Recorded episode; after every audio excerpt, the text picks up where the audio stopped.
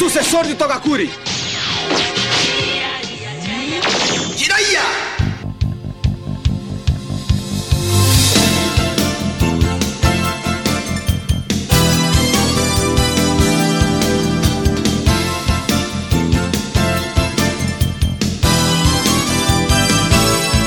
Véis e véias, eu sou o Caio Hansen e você está ouvindo o TV de Tubo, podcast sobre TV das antigas que faz parte da revista Jogo Velho. E aqui comigo nas pedreiras da Toei, Olá, aqui é a Sora. E aí, pessoal, aqui é o Matheus, o vilão lá do Central Pandora. Aqui é o Felipe Barroso. E eu sou o Eide Tasaka, o velho. Então pegue sua espada olímpica, porque hoje nós vamos falar de Jiraiya, o incrível ninja. Tem que falar. Não perdoo! Ah, era isso, né? Sim. Me dê sua força, velho!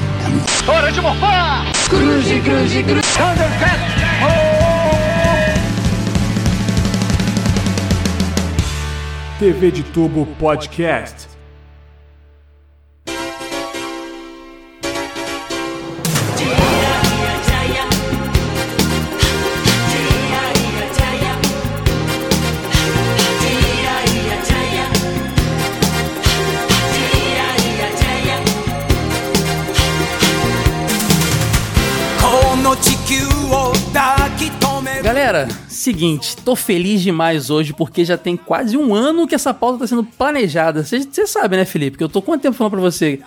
Vamos fazer é mais tokusatsu, vamos fazer Jiraiya, e nunca rolava, né? É, essa pauta, a ideia era fazer no ano passado, que foi quando a série completou 30 anos, e por motivos de agenda nós não conseguimos. Mas hoje. Por estamos motivos de aqui. age. Não, por Quê? motivos de age. O quê? Por, motivo, Não, por, senhor, por não, motivos senhor, não de age. Não, tem, não dá tempo de maratonar a série, não dá tempo de maratonar a série. Caramba, age. Até pra você, você zera todos os jogos que a gente vai... Tu zerou todos os jogos do Batman do último podcast? Zerar não, só joguei os que eu falei, mano. então pronto, pô. O macete, sabe qual é? Pegar os episódios Coringa, ver ali, ler uns resumos. Não, olha, eu, eu- eu dizendo que fazemos um negócio... A, a- Mas a Para- galera sabe que os cara. episódios ficam Revela bons. mais, revela mais. Mas no, no Batman, é, no Batman é fácil você pegar episódio Coringa. Agora, em geral, eu não sei como é que faz isso, não. Isso é uma piada? É quase. Meu Deus do céu. Mas olha só, quem tem Matheus e quem tem Felipe no TV de tubo, só- fica tranquilo na hora de gravar, né? Então tá bom. Nossas duas Ô, Sora, armas secretas. vamos te conectar aqui então, né? Pois é, mas Não, eu mas eu um sempre pouquinho. digo. Sobramos. Eu sempre digo que a gente tem que dar esse podcast na mão deles e ir embora. Eu sempre falei isso, que os caras mandam muito bem. Inclusive, ó, tenho recebido muitos elogios no- nos nossos grupos, no Asilo Retro Gamer e principalmente no Telegram ao trabalho de vocês dois aqui, cara. Depois eu vou mandar print pra vocês das conversas lá. O pessoal tem elogiado muito vocês dois. Ainda bem que é só áudio, né? Porque eu devo estar ruborizado. Mas enfim, pauta que segue. Mas voltando pro Jiraiya, cara, olha só, Jiraiya. É... Matheus, tu tá falando não, Matheus? Agradece aí o pessoal que tá te elogiando. Ah, Ai, é que eu na sou, lata.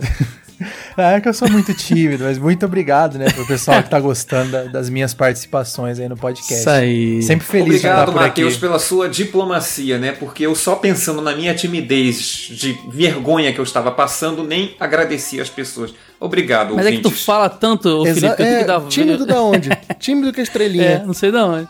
É, o Olha Ítalo só, do Rio. É, eu só devo falar de Jiraiya, cara, porque já revela aqui de cara que é meu tokusatsu favorito, cara. E eu vou, no decorrer do episódio, dizendo os motivos pra isso. Mas acabamos falando de. Alguém tá fazendo um barulhão aí de. De cadeira. Você tá vazando? De, é, de cama, cadeira. É o Wade virando de bruxo. Coitado, eu tô aqui paradinho. Eu acho que é a minha. Eu vou tentar ficar parado. Ah, falamos de Cybercop primeiro. Vocês lembram que a gente falou de Cyber, Cybercop já nesse, nesse Sim. podcast? Vocês lembram disso? É na aurora do TV de tubo, né? Lá no, no comecinho. Jasper não foi antes? Não, Cybercop foi primeiro. Eu lembro É que a mesmo? gente escolheu Cybercop porque poucos podcasts falavam do Cybercop e você era um dos que você mais lembrava. Aí você ficou animado também e eu falei, vamos fazer no Cybercop. A Sora também, acho que curtia, né, Sora? Aham. Lembrava? Ah, tem Lúcifer no meio, a senhora curte. É, que a Sora, repito, é gótica. Todo mundo Na sabe disso. verdade é a viagem no tempo, mas tudo bem. Que foi, que foi o nosso episódio 5, cara. É a Aurora mesmo, cara. A gente É. tava descobrindo o formato. Cara, se eu não me engano, tem um Ítalo nesse episódio. E ele não falou nada no episódio. a gente percebeu. O Ítalo não gosta dessas coisas do capítulo, não. E o Ítalo já, tá- já tinha pedido pra sair do TV de YouTube. Ele queria ficar só no jogo velho. O Wa- O Wade que obrigou ele. O Wade- É escravidão mesmo, cara. O Wade obrigou o Ítalo a ficar um tempo aí, mas depois é, a gente viu que o Ítalo não tinha realmente essa bagagem, né? Como ele disse, e na infância dele lá em Seridó era muito mais videogame e brincadeira de rua do que. Acho que ele nem Claro, teve pra assistir televisão lá manchete. tinha que ficar pedalando meia hora pra dar energia, tipo, na base do dínamo. Na rodinha do, rodinha do hamster. Esperava, esperar a válvula esquentar, né? Mas olha só, o lance é que ele, se não me engano, nem tinha manchete lá. Depois a gente tem que confirmar isso com ele, mas tinha uma história dessa. E aí tivemos o episódio 10, cinco episódios depois, onde falamos de Jaspion. Nesse início eu pensava muito em falar, abordar muito Tokusatsu, porque eu sempre achei Tokusatsu muito a cara do TV de YouTube e ainda acho. A gente tem que fazer mais Tokusatsu aqui. Mas se o pessoal tá acompanhando os nossos podcasts, estão vendo que a gente tá mais organizado, dividindo melhor pautas, intercalando filmes, animações, séries, a gente, a gente não tinha muito essa organização, isso é bacana. E é, foi o episódio de estreia do Felipe. Você lembra como é que você veio parar aqui, Felipe? Lembro, o Thiago do Zoniano, né, do Zona E, queria de todo jeito me livrar, de, se livrar de mim de alguma forma. e aí. e ele me empurrou pra vocês. Cara, eu- foi assim, cara. Eu lembro que teve um episódio de Jaspion do Zoneando que eu cheguei a ouvir, não foi? Tu participou desse, né, Felipe? Há muito tempo Participei. atrás. Foi muito Não, bom. não, não, não guardei o Felipe na mente, mas eu lembro que eu vi. E aí eu lembro que eu tava falando, pô, Thiago, tava nesse podcast, temos que falar de Tokusatsu, quero falar de Jaspion. Eu senti no Cybercop que a gente mandou bem, mas faltava um cara mais, a- mais que dominasse mais o assunto. Você conhece alguém aí? Você falou de Jaspion há pouco tempo, aí ele falou de você. Ainda falou, poxa, ele é cara do TV de YouTube, porque tem muita pauta que ele traz pra gente fazer. E não tem espaço, porque o Zoneando é muito aberto, é cultura nerd num geral, né? Então eu sentia que o Felipe ficava bem frustrado, assim, e não conseguir fazer todas as pautas. E aí Completamente aqui- frustrado, viu, senhor Thiago Almeida? E aí ele fez aqui o Jaspion, sem a Sorry Wade no dia, eles não puderam. Acho que o Felipe até ficou meio achando, pô, será que eles vão me assim, tão, tão gostando da minha participação aqui? Fiquei bolado na praça, né? Você tem toda uma, uma tramitação de transferência de mão de obra. Aí no dia da sua estreia, os, os- boa parte dos chefes não vem. tipo, É, verdade.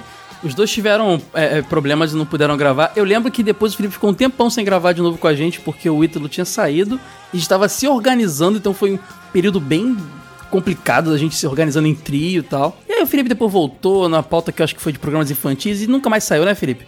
É, eu agra- Malicuia, né? Eu agradeço esse convite, esse primeiro convite. Nós gravamos aqui com, no dia do Jasper com o Wellington e com, Honda. Foi, foi muito interessante. Os dois tinham um excelente conhecimento sobre Jasper. Foi, uma, foi um programa grande, ele tem mais de duas horas de duração.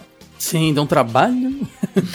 Mas aí, desde então, a gente não fez mais Tokusatsu. E a gente tá pagando agora. Ó, episódio 10, estamos no 30 e alguma coisa, 36, 37, eu não sei. E caramba, olha quanto tempo você fala de Tokusatsu. Então vamos tentar falar mais de Tokusatsu aqui, galera. Já deixa uma sugestão aí. Esquadrão Relâmpago Changeman, por favor. Pode ser o próximo, hein? Eu, eu acho bom, hein? Oh! Não teve Super Sentai ainda, hein? Só teve É Metal. Hero e, e- É, aí, ó. Boa, Sora. Tá, pra mim tá decidido. Com Pra mim tá certeza. decidido. Bom, vamos chega, chega de introdução, galera. Jaspion, eh, perdão, Jiraya. Eu falando de Jaspion. Jiraya, galera, Eu Jiraya, o estou com a incrível errada aqui na ninja. mesa, é isso mesmo? Eu quero saber de vocês. Eu, eu já digo que Jiraya pra mim já existia ali, afinal de contas, estreou no Brasil em 89, eu nasci em 88, então eu cresci vendo Jiraya e reprisou bastante. E digo isso porque ele continuou sendo exibido no mesmo canal depois que a emissora mudou, a gente vai chegar lá. É... Sempre teve lá a Jiraya, cara. Então pra mim é aquela resposta de sempre que a gente falou no pica-pau e tal. Pra mim sempre esteve lá. Alguém aí lembra da estreia de Jiraya? Eu! Presente. Não brinca. Eu já perguntei sabendo que ia ser ele, né? Mas tudo bem. Jirai estreou, eu vi junto com meu irmão. De início eu não gostei. Não lembro porque eu não gostei. O meu irmão amou. E o meu irmão via todos os dias. E por algum motivo eu via junto com ele. E eu não sei dizer por que eu via junto com ele se eu não gostava Porque tinha uma tanto. TV só na casa? Às vezes rolava isso, né? Não, a gente via no- na TV mais antiga da, da, da história da casa, que era nossa. Né? A TV grande a gente não via, não. Ali era com meus pais.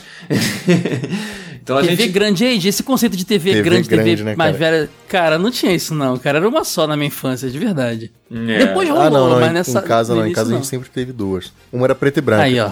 A TV grande, ela tinha controle remoto e ficava na sala. Essa Controle TV remoto pequena, na década de 80? Acabou controle riquinho. remoto, sim, controle Riquinho, remoto. riquinho. Em 80, Não, final de 80, 89, 88. Age. 88. N- Não, no Brasil 89. Eu tive TV Ah, de 89, botão até perdão. 2000 e fumaça, velho. Então, essa TV que a gente assistia era de botão. Ela era bem pequenininha, inclusive a caixa dela era de madeira. Caramba, é aquela TV bem raiz, né? Não é? Uma, sabe uma curiosidade, cara? As duas séries estrearam no Brasil em 89, Jiraya e Lion Man. Chegou aqui um ninja e um samurai, cara. Que irado isso, né? É verdade. Não, Ambos chegou 89. um ninja maneiro e um bonecão do posto. Desculpa, cara, é meio bizarro. Quem, quem que é o samurai? Lion O Man? Lion Lion Man é ninja também. O Lion Man é uma dádiva dos Ele é ninjas. uma dádiva. Não, mas ele é um samurai. ninjas. Isso é, isso é erro de tradução. Porque ele é samurai. Nitidamente ele é um samurai. Nunca vi Lion Man, não. Achei que ele era um ninja por causa dessa frase. Não, ele é, pra mim ele é a dádiva do inferno, na boa. Caraca, temos um grande fã de Lion Man aqui. Cuidado Pois aí. é, vocês estão. É sério que vocês estão falando de Lion, mal de Lion Man na minha Acho, frente? acho que vão passar até o Lion Man na frente do Changeman aí, hein? Deixa eu defender aqui o Lion Man no, no seguinte: Jirai era de 88, chegou aqui um ano depois. Muito recente a série. Lion Man nos anos 70, né, cara? Sim. Não dá pra comparar. É outra pegada. Além de ser uma série mais antiga, houve problemas de exibição no Brasil com ordem de episódios e ordem de próprias séries. Não, cara, houve problema naquele olho, cara. Houve problema naquele olho e naquela máscara, só isso. Mas a pauta de hoje é girar, eu acho que nós podemos É, voltar para o assunto. pra pro- Mas assim, é engraçado porque Jiraiya e Lion Man estrearam juntos. Eu não lembro de ver quase nada de Lion Man porque a série parou de ser exibida antes do Jiraiya. Como eu disse, Jiraiya continuou sendo exibido por muito tempo. E quando eu digo muito tempo, é papo de é, manchete falir, Rede TV assumir o dial lá e continuar passando Jiraiya, cara. É. Jiraiya e, se não me engano, Black Kamen Rider continuaram passando. E depois, eu acho que o Hakusho e Shurato, algum, dois animes aleatórios também, acho que eram esses dois. Continuaram passando na Rede TV, antes da Rede TV ter sua programação definida. Inclusive, foi um motivo de processo do detentor dos direitos do, do Jiraiya, que, se eu não me engano, era, era o dono da Everest Filmes, algo do tipo, que processou a Rede TV, porque, afinal de contas, o contrato era com a Manchete, não com a Rede TV. Ela achou que só porque comprou tudo o espaço com tudo que tinha dentro, poderia exibir também as fitas lá que tinham, que tinham lá dentro, não era o caso. Bom, dando a parte, com prosseguimento à parte técnica, né, de apresentação da série, o Caio já mencionou, a série foi exibida no Japão pela TV Asahi de 24 de janeiro de 88 a 15 de janeiro de 89, durando incríveis 50 episódios. Isso é muito pra um, Muito, né? muito, muito, muito. Jaspion também teve um lance desse, mas Jaspion também teve um certo sucesso, né? É, Jaspion, dentre os Metal Heroes, é um dos maiores sucessos. Jiraiya também está na categoria de Metal Hero, que é um tipo de franquia, um tipo de herói é, criado pela Toei Company, que é a produtora da série. Tá? A gente explica isso muito, hum, tanto no episódio de Cybercop e do Jaspion que estão aqui no post, mas vale aquele resumo. Tokusatsu é um gênero, e dentro de- de gêneros você tem franquias. No caso, a Toei tem algumas franquias, Kamen Rider, Super Sentai. Kamen Rider são os Kamen Riders, Super Sentai são aqueles heróis coloridos, e Metal Hero, Jaspion, Gavan e Jiraiya, entre outros, né? Giban. São os heróis de armadura. geralmente solitários. Depois a gente tem mudança com o Spectre, entre, mas a princípio solitários, sem, sem uma equipe por trás, né? Agora, Jiraiya veio depois de vários policia é, policiais do espaço, né? Que era o Gavan, o Scheider, o, o, o Charivan, o Jaspion, tudo passou aqui no Brasil. Acho que o Metalder também já tinha passado.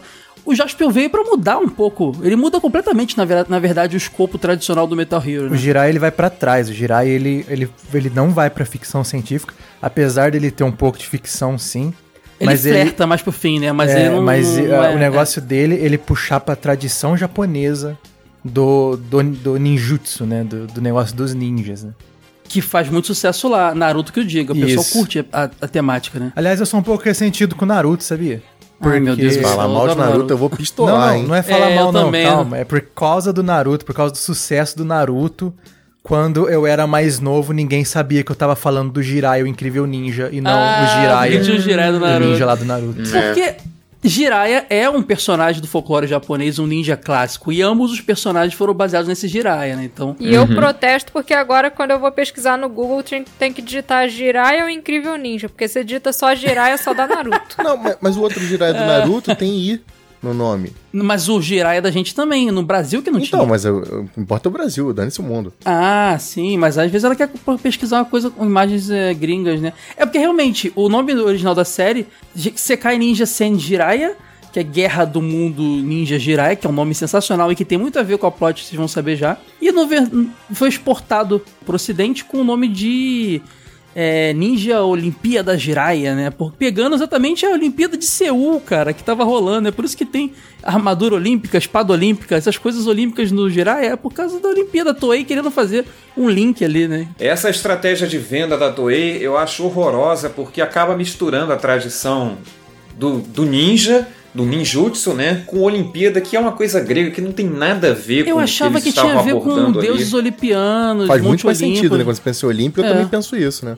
Uma coisa meio de divindade Mas e Muito, tal. muito ruim. No Brasil, em home video veio, achei melhor a adaptação, Jiraiya, o Incrível Ninja, tirando o I, porque Jiraiya e Y, ficou só Y, facilitou, mas Jiraiya, o Incrível Ninja, acho, acho um ótimo nome. Essa questão do, do Jiraiya que inspirou o nome, na série que a gente está falando aqui, o Incrível Ninja, ele praticamente só herda um nome e aparece a questão do, do galante, são os contos do galante Jiraiya, né, que é faz parte do folclore japonês.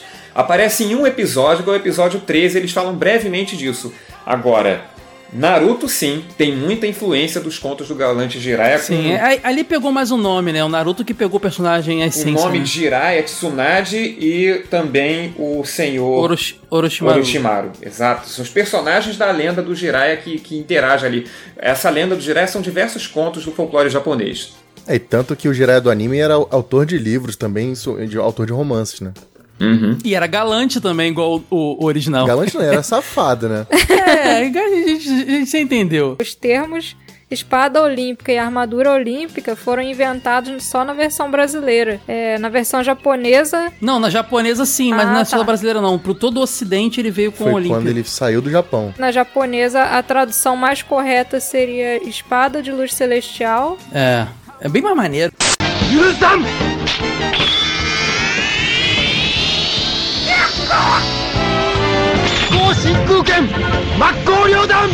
The King of Fighter, tá ligado? "Oh, Isso aqui não, é muito bom, cara. É, cara. É demais, ele dá uns. É irado. Não, e os, os gritos dos golpes são muito mais legais. Esse Olímpica saiu da bunda de alguém, sério, na boa. Não o perdoo! Espada Olímpica!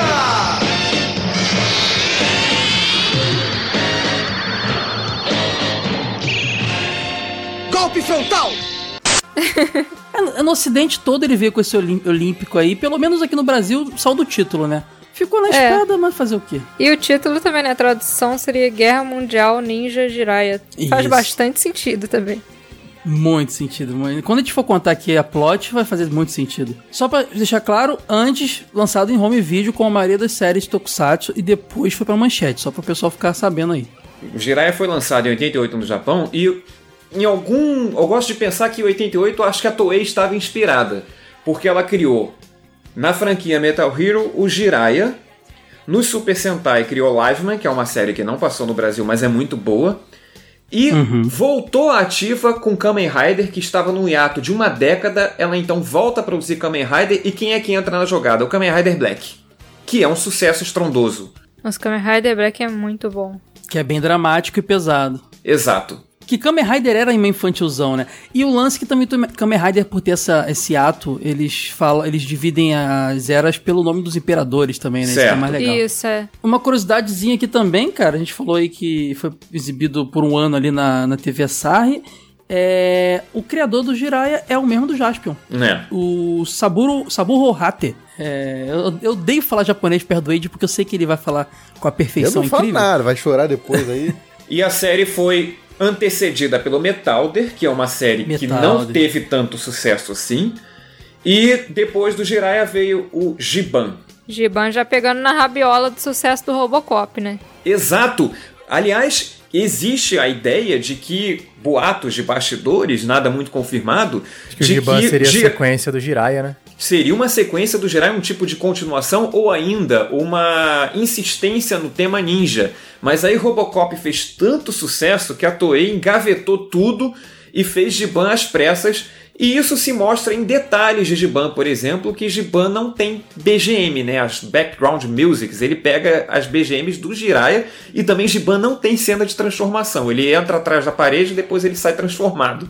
Detalhes de acabamento que mostram assim um pouco de pressa na produção. É, eu acho que o, fa- o fato de Metalder ter feito um pouco menos de sucesso também não foi esse, esse fiasco todo. Mas em comparação aos seus antecessores policiais espaciais e tal, é, pode ser justificativa pro Jiraiya ter uma pegada tão diferente, né?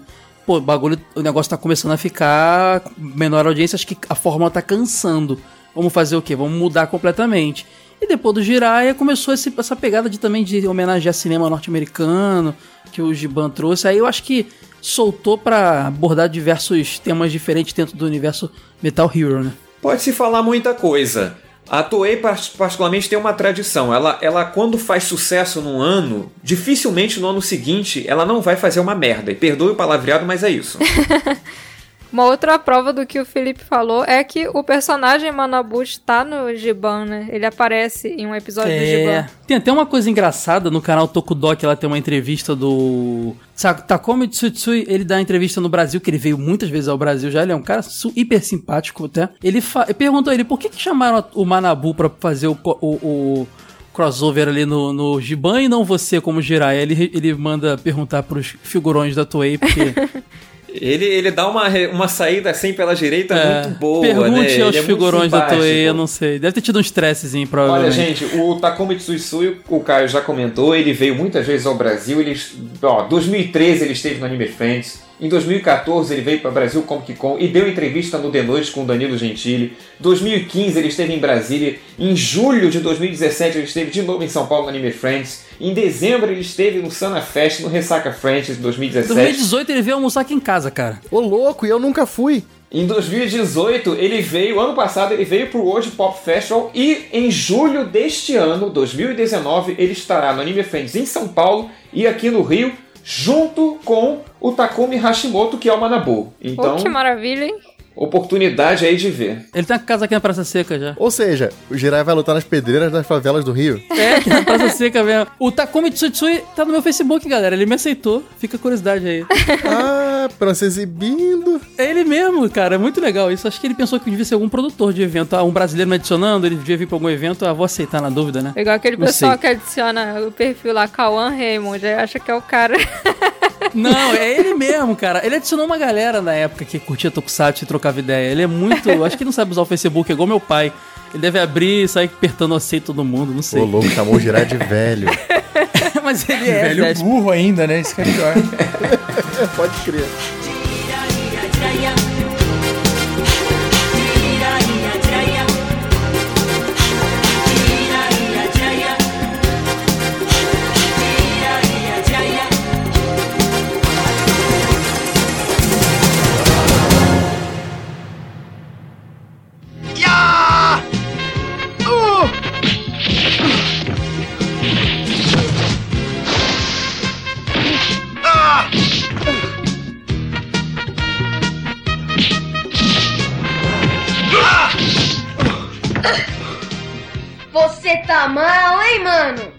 Não acha que o velho tá demais? Parece mais uma tortura que um treino. Torra! Pare de resmungar! Vamos, levante! Tá bom. Já entendi. Está nervoso porque não há mais novos discípulos, hã? Ah! Fica provocando que você vai levar outra surra. Cheguei! Ô, filha, entre! Assistir a aula faz parte do treino. Tá legal. Torra, mostra a sua categoria, tá? Como pode ser tão diferente? É tão carinhoso com ela e comigo um demônio. Acho que essa diferença no tratamento é só porque sou filho adotivo.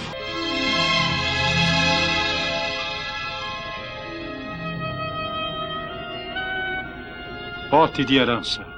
Ao surgir um brilho estranho, deve proteger Paco. Pote de herança. Ao surgir um brilho estranho, deve proteger Paco. Proteger Paco? O que é Paco? Paco é uma cápsula do tempo que foi enviada há séculos por um planeta muito mais avançado que a Terra. Mas o povo considerou-a como uma dádiva do Senhor e jurou protegê-la até o dia em que aparecesse o mensageiro do Senhor para levá-la. Mas aconteceu um fato triste. Houve um grande terremoto e Paco foi soterrada. Lamentando a grande perda, o povo deixou para a futura geração uma tábua de barro gravada. Ao desvendar todo o mistério, o príncipe Shotoku Taishi refletiu e novamente enterrou Paco, já desenterrada, e ordenou ao futuro ninja Shinobi a guarda dessa tábua de barro com a inscrição. Mas, velho, onde foi parar essa misteriosa tábua de Paco? E ainda. Essa tábua com a inscrição esteve sob a guarda da família Togakuri e foi passada de geração em geração, mas hoje a metade dela está, está sob a minha proteção, já que represento a 34ª geração. E onde está a outra metade? Está com Dokusai. Dokusai?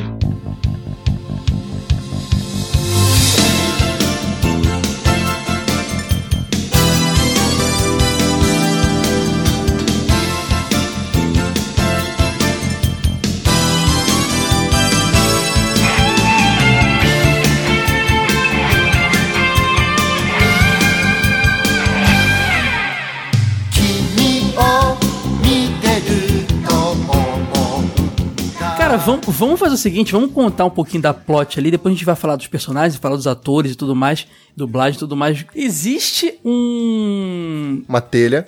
É, Isso, não, é. existe um, um- um tal de é, é, mistério de Paco. Paco, o Tesouro do Século. Isso, Que é uma inscrição que. Na verdade, a inscrição revela onde tá o Paco, o Tesouro do Século, e muitas pessoas querem essa inscrição, né? Que tá escrito numa telha de barro. Exatamente. Paco é uma cápsula espacial enviada há muitos anos, há 2300 anos, por uma civilização fora da Terra, muito mais avançada do que a nossa. Ó, tamo bem, né?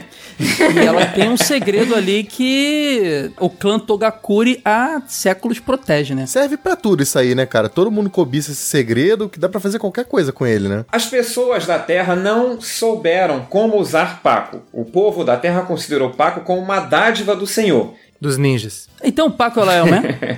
Ele tá dentro da Uma cápsula? dádiva do Senhor, não dos ninjas. Né? Ninja é complemento do Mateus aí, né? Julgou que um, que um dia é, eles, enterra, eles enterrariam essa cápsula para que um dia a civilização soubesse adequadamente como usá-la. São os cartuchos da ET, ou seja. Provavelmente. Cara, e essa, essa, esse essa inscrição ficou nas mãos do clã Togakuri, que era um clã ninja muito antigo, que deveria protegê-la. E a família ali, como é que é o nome da família do Jirai mesmo? Família... Yamashi. Yamashi. Yamashi são os, os herdeiros atuais do clã Togakuri, né? O Tetsuzan, que é o líder da família Toda, Togakuri que aparece na série, faz parte da 34ª geração da arte ninja de Togakuri. E o Tetsuzan vale falar é, que o ator que interpreta ele, ele é um ninja de verdade na vida real, né? Isso, Até hoje, Masaki né? Hatsumi, né? E tem cabelo roxo hoje em dia. Isso, ele tem cabelo roxo. é- Não é que ele te, não é que ele seja um ninja de verdade. Na verdade, ele foi ele foi aprendiz do último Conhece as artes ninjas, né? É, ele conhece as artes ninjas e ele foi aprendiz do último Ele ninja. não tá hoje em dia na rua jogando estrelinha nos outros, né? É, nem tacando bo- bomba de, de gás e sumindo. É exatamente isso que um ninja queria que você pensasse. Que ele não é um ninja, ele só sabe alguma coisinha. O ninja pinta o cabelo de roxo, cara. Parece aquela velha. Sabe aquela velhinha que pinta o cabelo de roxo? Eu nunca entendi isso. Faz parte do disfarce, Caio. Você não está entendendo a arte Pô, mas, ninja. mas- Não- não- mas ele tá chamando muita atenção, cara. É pra ele se disfarça de velhinha? Todo tipo de disfarce é válido pra arte ninja. Entendi. O, a Entendi. arte do ninja é não ser notado. Aliás, existe um mito, Pô, mas né? com cabelo roxo você não, não tem como você não ser notado, desculpa. É o Depende contrário. de, onde, depende de onde você está circulando, Age. É, se você tiver com a Bulma, beleza, né? Se você estiver jogando milho para os pombos no parque, você vai ficar com as velhinhas de cabelo roxo e tá tudo bem. Isso. Ou se você for num evento de anime mesmo, seu rosto passa crer. até despercebido.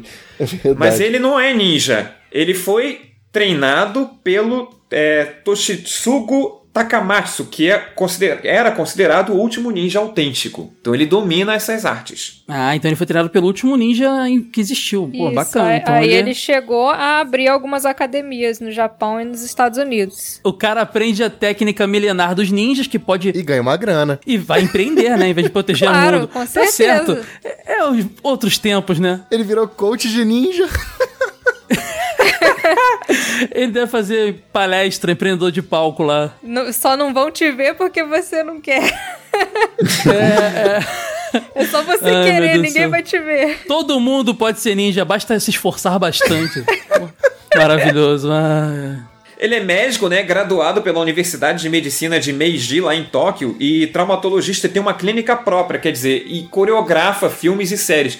Se o cara sofre algum acidente durante as gravações, de repente ele manda lá para a própria clínica dele. Cara, pensa bem, ele machuca as pessoas e tem os próprios clientes ali na mão. Meio antiético, né? Você tá me dizendo, então, que o, o cara faz permuta.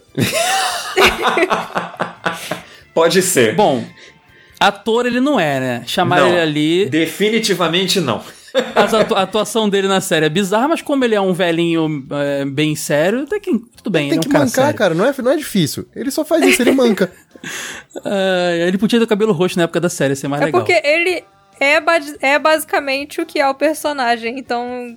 É, podia ter o nome dele, né? Pra que não botou o nome, outro É. nome? Podia ser ele mesmo.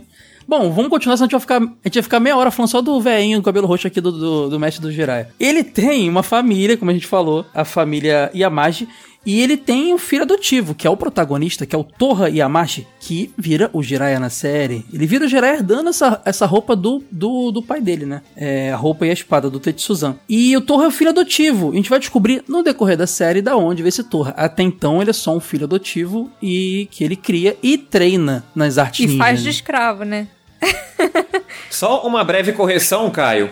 A armadura não é herdada do pai dele, não. A armadura está passando de geração em geração com o clã dos Togakuri. O pai dele não chegou Ah, a vestir não. a armadura. Não, quando eu digo herdada não é que o pai usou, é porque o pai deu. Ele, ele entrega na mão do filho. Toma aqui, usa. É, é tipo isso. Eu ele puxa dizer, uma entendeu? escadinha do teto que desce a armadura.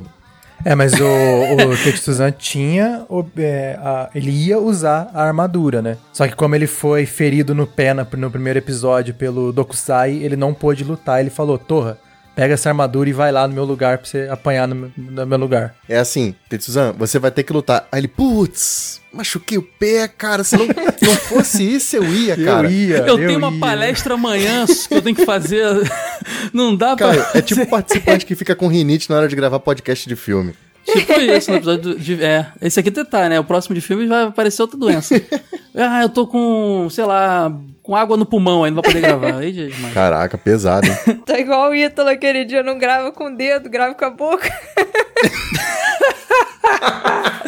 Maravilhoso. Bom, o Torra é, como eu disse, ele é, ele é filho adotivo e um dos, dos discípulos da- do, do Tatsuzan, que também tem dois filhos biológicos, que é a Kei Yamashi E o Manabu. e o Manabu Yamashi, que é a, a mais adolescentezinha, e o Manabu, que é o garotinho chato para um cacete da série. Poxa, ele é cara. um dos mais legais. Não, é Ah, muito chato. não, é. chato. Só muito contextualizando, o Torra tem 19 anos, tá? A Kei tem 15 e o Manabu tem 8. Oito. Idade do, da chatice. Exatamente essa idade.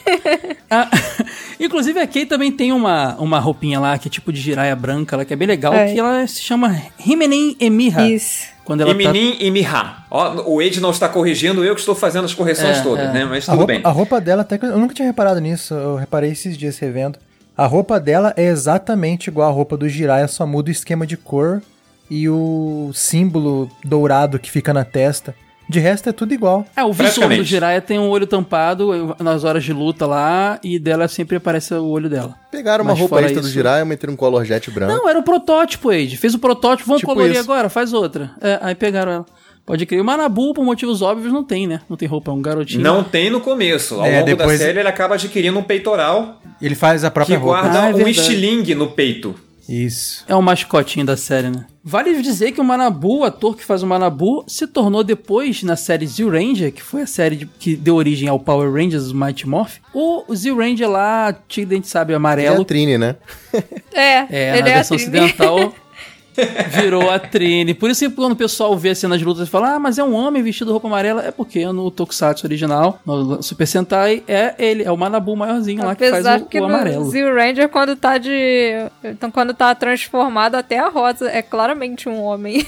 Ah, pode ser, mas pelo menos mantém a saia, né? O amarelo É. não tem a saiazinha. Que é o que, que diferencia em muitos tokusatsu. Se é homem ou mulher, bota uma saiazinha ou tira a saia. Que é bizarro, né? Uhum.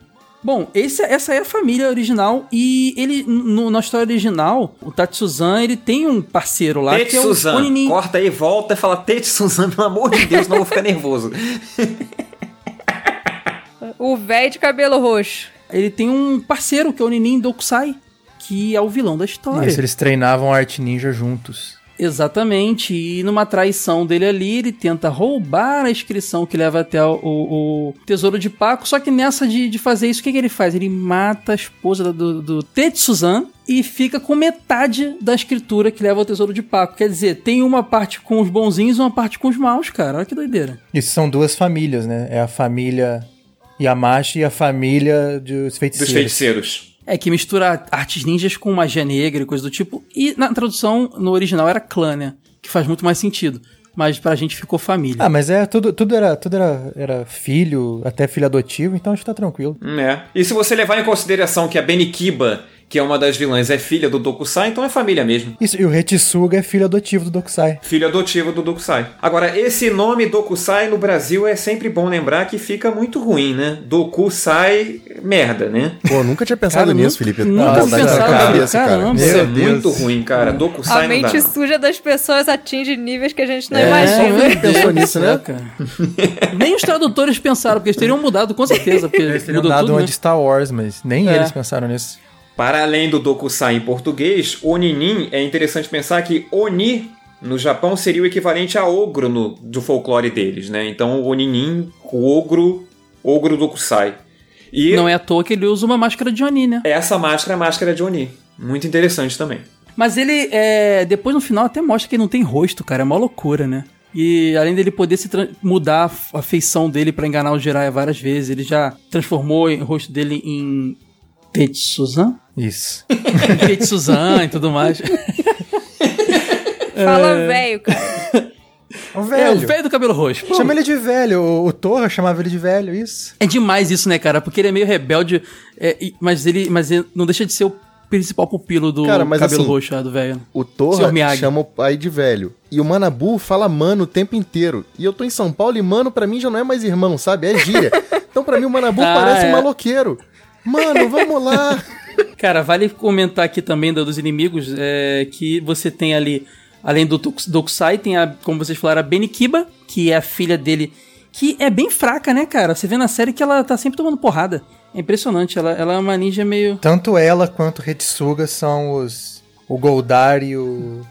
Aquele outro. Coitado Jesse do James. Goldar, que maldade, Do- mas pode crer. Jesse Goldar James. Squad. Isso, o Goldar e o Squat da, da série. Eles só estão lá pra Ela tem apanhar. uma roupinha legal, né? Ela tem uma Ela tem uma máscara- roupa legal e ela é uma boa estrategista. O Hitsuga pra mim é que é o grande inútil da história. Além dele ser um ninja fraco, ele veste aquele pijama horroroso. Mas ele me lembra um chefe do Mega Man, cara, então eu gosto dele. Ah, é porque, então, o Retsuga, que é o filho adotivo do Dokusai, que tem uma curiosidade, né? Outro, outro cara, inimigo do, do Tetsuzan, não, do, do velho cabelo roxo, que também, tem, que também tem um filho adotivo, entendeu? Então, Tem essa brincadeira aí também. Só que, poxa, o Retsuga, ele é bem fraco, né? É, o filho adotivo do. Tetsuzan é bem mais útil do que o filho adotivo do Dokusai, né? Mas vale Então, lembrar é. que o Retsuga é o único ninja da, da série que sobreviveu a um golpe da espada olímpica. Ah, mas é, é verdade, primeiro episódio. No primeiro episódio. Mas é É porque por- tem dois golpes, né? Então, são, na verdade, são três golpes, os golpes da espada olímpica. Ah, mas é porque o Jiraiya tava aprendendo ainda, né? é, Então ele, não ele- conta. ele- talvez ele errou um pouco, um pouco pro lado. Pegou pro lado, assim. É, não acertou o coração. O roteirista escreveu, aí o,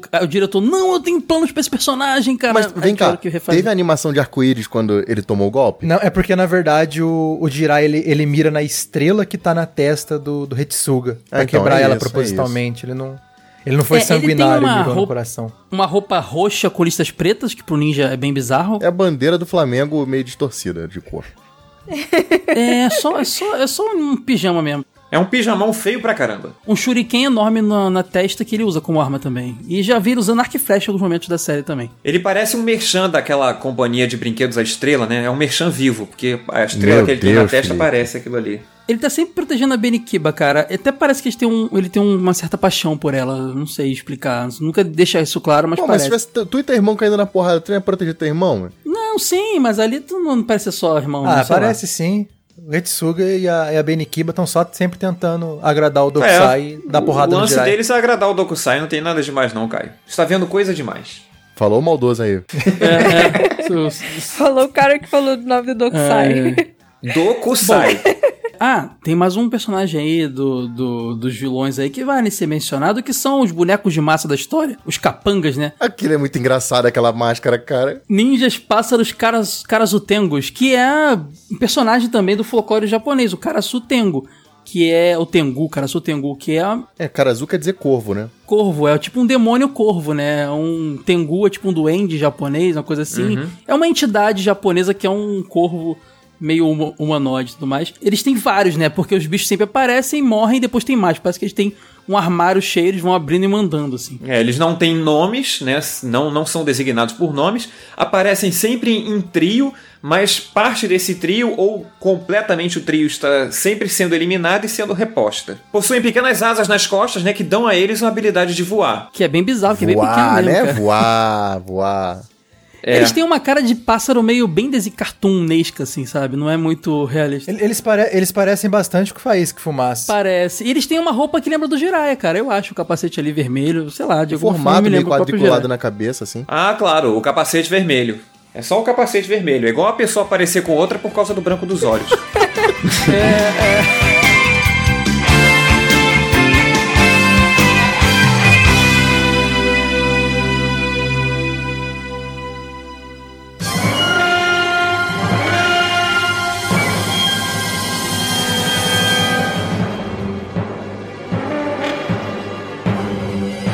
personagens que aparecem também que ou se unem ao- aos bonzinhos, né? a- ao clã Yamashi, ou se unem ao, ao clã dos feiticeiros, à família dos feiticeiros. Você tem ali a Rei Yagyu, né? Que é a Kinin Re- Reiha, que ela é uma ninja interessante, né? Porque ela tem uma cabeça de, de, de espacial muito louca, né? Ela não tem uma cara muito clássica, né?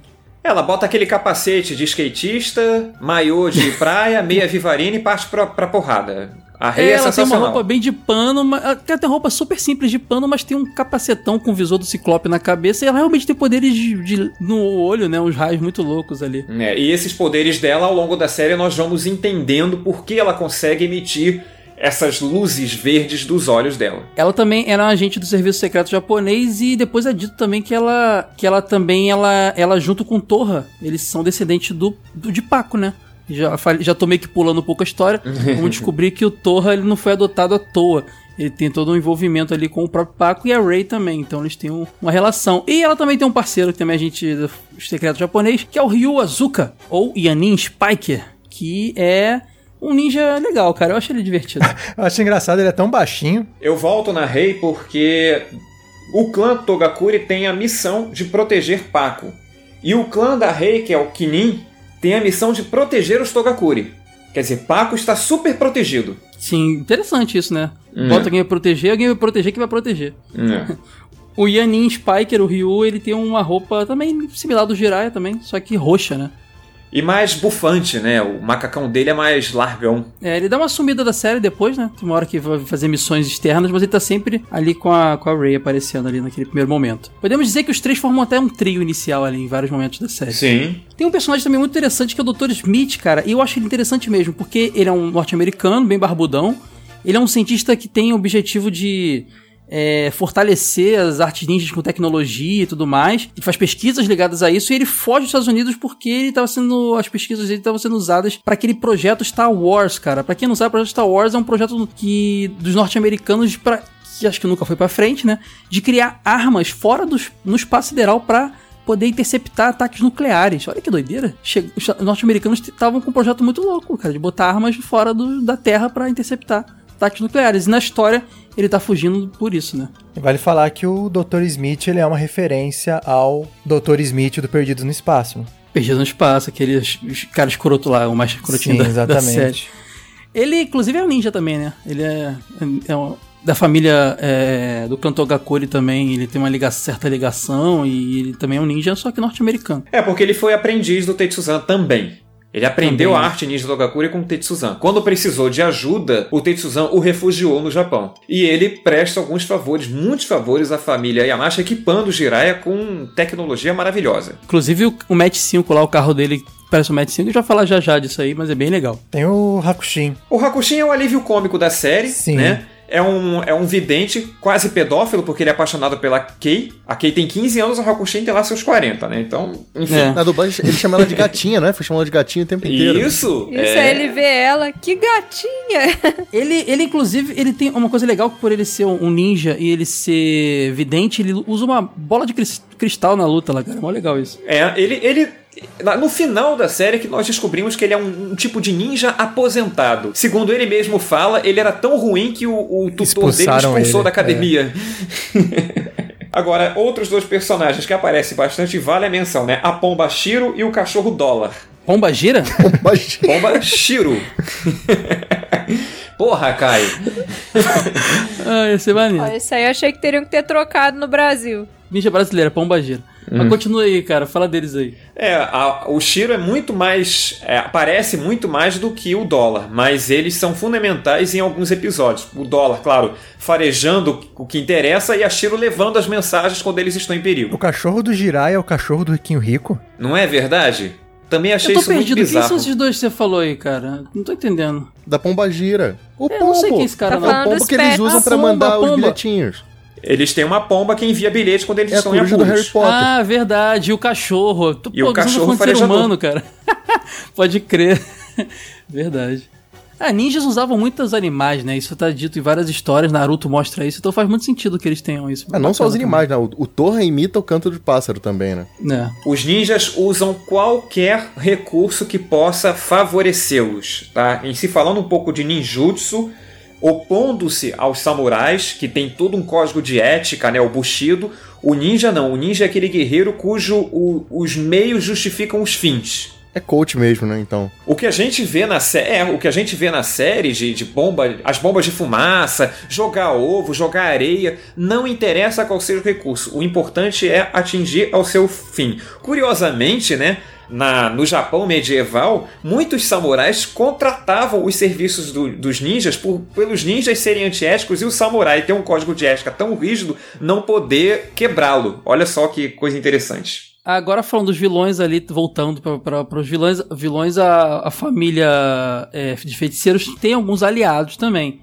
Uma delas é Arachne Morgana, que é uma personagem que, a partir do momento que ela aparece, ela fica bem presente na série, que é interpretada pela Machiko Soka, né? Ô Felipe, a gente já falou dela em outros momentos aqui, que é, fez a Rita Repulsa na- no Power Rangers Mighty Morph, né? E ela faleceu e ela era uma atriz que fazia muito personagem de Tokusatsu, ela é muito idolatrada pelo, pelos fãs, né? Ela aparece já na segunda metade da série, lá, pelos lá pelo episódio 37, é quando ela aparece pela primeira vez, e se mostra uma ninja muito forte, inclusive deixa-se claro isso em, em diálogos, que o, Tetsu, o Tetsuzan, o Dokusai, depois que teve a separação com o Tetsuzan e ele levou a metade da inscrição com o paradeiro de Paco, ele aprendeu com ela a arte da feitiçaria. Cara, deixa eu só ler uma coisa aqui que tá escrito na pauta, eu me interessei muito. Parabéns, Felipe. O Felipe disse assim: Arachnin Morgana, além de parecer uma versão nipônica da Tina Turner em Mad Max. Parece mesmo, Parabéns, cara. Felipe, É. pela referência. Ela tem mais de uma forma, né? Ela tem a forma jovem, a forma mais idosa e a forma aranha gigante também. Essa forma jovem é a forma que ela deseja alcançar com plenos poderes. E ela acredita que Paco poderia dar esses poderes a ela. Resumindo, ela quer Paco pra fazer um botox. É Simples isso que assim. eu falo, cada um quer o Paco pra alguma coisa, cara. Bizarro. Mas é, cara, isso que é o legal da série. Os personagens da série, eles não são aquele tipo de vilão que quero dominar o mundo. Muitos têm seus, seus objetivos particulares, às, às vezes bons até. Muitos não são nem vilões. É, exatamente. é Exatamente, é, é- é a lâmpada do Aladdin. Essencialmente, eu acho isso um, um excelente plot da série, porque Paco não se sabe exatamente o que ele é. O Tetsuzan vai revelando aos poucos, e no final da série nós descobrimos que tudo que o Tetsuzan revelou era aquilo que ele pensava que Paco era. E quando o Paco aparece, a gente vê que é uma coisa completamente diferente. É o Paco de Lucia, aquele cara espanhol. É um belo plot twist. É o, é o Paco da Paco Lambertini da novela da Globo. Cara, é, essa, essa pegada, essa plot do Paco é meio. É, Mochileiro das Galáxias, sabe? Deixa meio que na dúvida o tempo inteiro do que é, do mistério, do, resposta para do significado do universo, tudo mais, da vida e tudo mais. Essas paradas aí, 42, o que é 42, sabe? Eu acho que tem uma. Isso prende a pessoa na, na série, né? Isso é interessante. E é interessante a gente ver também que essa questão de cada um entender Paco de uma forma, o, o, o mundo tem lá suas lendas e crenças a respeito das mais diferentes situações. Dentro de crenças messiânicas, da- das quais o Brasil está cheio, né, nós temos alguns episódios que se assemelham não ao tesouro de Paco, mas à ideia daquilo que você não conhece muito bem o que é e acredita que aquilo vai resolver os seus problemas, sejam eles quais forem. Treta, Então treta, é- hein? Ó, polêmica aí, hein? Não, se você for pegar aqui no Brasil o sebastianismo, por exemplo, o pessoal acreditava que Dom Sebastião iria ressuscitar e iria resolver os problemas de seca, de fome, o mundo seria mais rico, as coisas se tornariam ouro, cada um tinha uma crença em torno disso e muita gente morreu perseguindo isso para descobrir que não dava em nada no final. Paco tem a mesma questão. As pessoas entendem Paco como um tipo de tesouro ou dádiva que vai resolver os problemas dela, sejam eles quais forem. Então, mas se você extrapolar esse limite aí, toda religião é assim. Né? Pois é. Bom, falta falar de três personagens antes da gente entrar no, no, no Império dos Ninjas, que é uma parte que eu mais gosto. É, tem a, unidade de ninjas especiais, cara, que é muito legal, que eles são cinco ninjas que representam os cinco elementos do taoísmo: fogo, água, terra, madeira e vento. Eles têm habilidades super ligadas às suas aos seus elementos ali.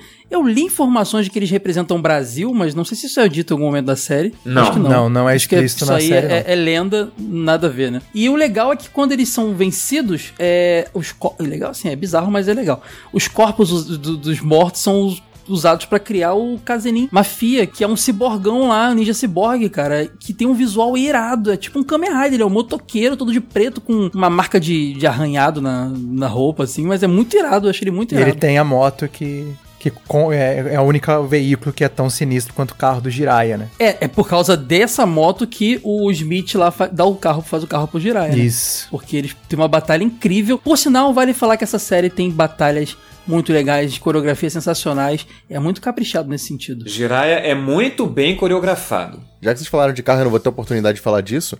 E aqueles dois Opala na abertura lá, hein, mano, capotando? Cara, isso tem que ser É. Na mencionado. Sabe o que eu sempre achei engraçado sobre essa abertura? Que tipo, que é justamente quando canta a parte é vive a emoção e luta pela vida, e ele botando fogo em pessoas dentro do carro. Mas você sabe que essa versão traduzida, que é muito bem feita, só apareceu na série nas exibições, né? De cara, a série estreou com a música original, né? Japonesa. Cara, ela é muito bem feita, mas ele- a, a cantoria é meio estranha. Os caras dão uma desafinada Ah, de vez em sim, é um é. defeito de boa parte das tokusongs, né? Que são as músicas que embalam as séries de tokusatsu. Jiraiya não foge à regra. É, é estranho. Embora fique na memória afetiva das pessoas, a trilha em si, a versão brasileira, não é muito boa. Se comparada, principalmente, claro, com a original, cantada pela potência de voz do Akira Kushida. Akira Kushida é um monstro. Vamos fazer o seguinte, pessoal, rapidinho. Abertura de Jiraiya pelo Akira Kushida, que foi que tocou no Brasil nas primeiras exibições agora pra vocês.「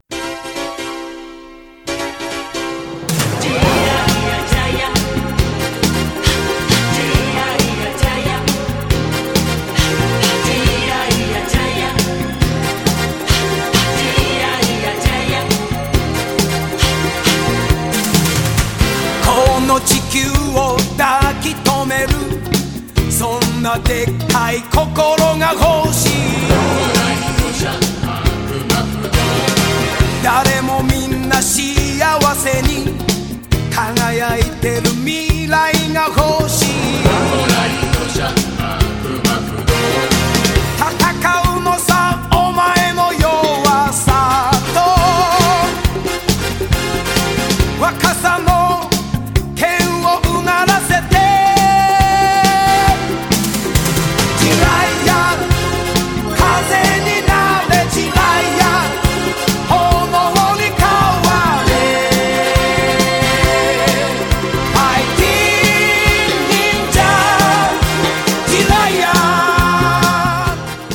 Essa abertura é muito boa. E agora um pedacinho da versão brasileira do Ronaldo Barcelos, cara, olha só. Pronto, canto gre- gregoriano, vamos lá.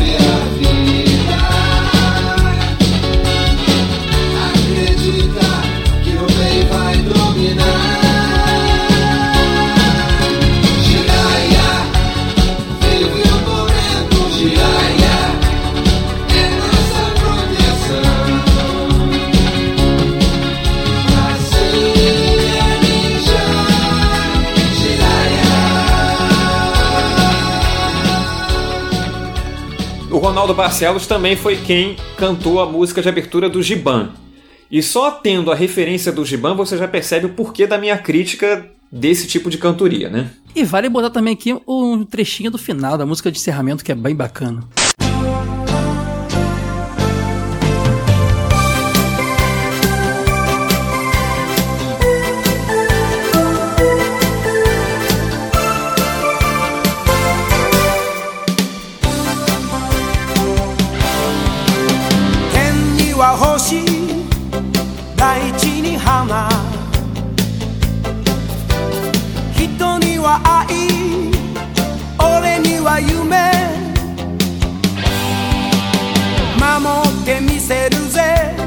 かけがえのない」「君の命あなたの未来」忍び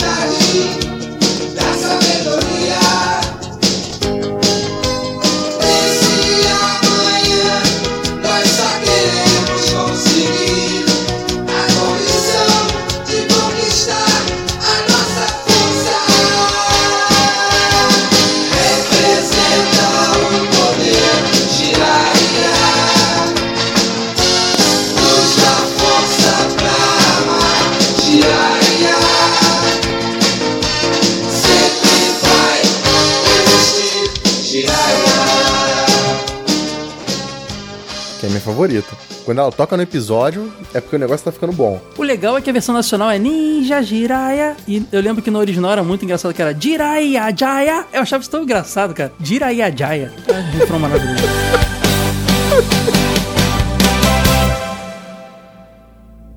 Ah, é assim. E o único a lutar é Tetsuzan? É, sim, senhor. Os outros ainda são crianças. Ah, então é hora de atacarmos. Retsuga já voltou? E então? O Império dos Ninjas começou o movimento? Ao saber que Tetuzan está com a inscrição, não há quem resista ao movimento. Com certeza chegarão gananciosos de todas as partes para esta conquista.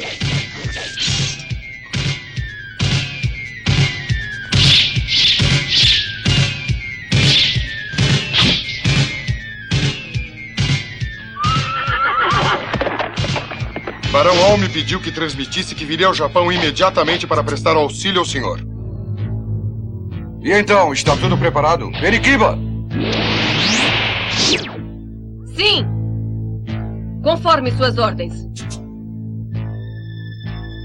Faz muito tempo, Tetsuzan. Você não aprende, Dokusai. Cuidado!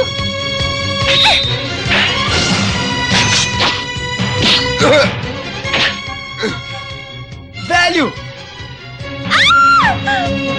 Eu ficarei com a menina até que me entregue o que eu quero.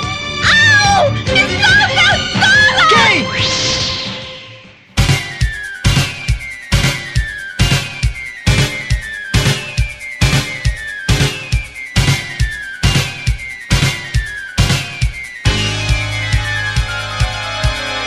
Galera, tem mais um, mais um ninja ali que ele é bem interessante quando ele aparece na série.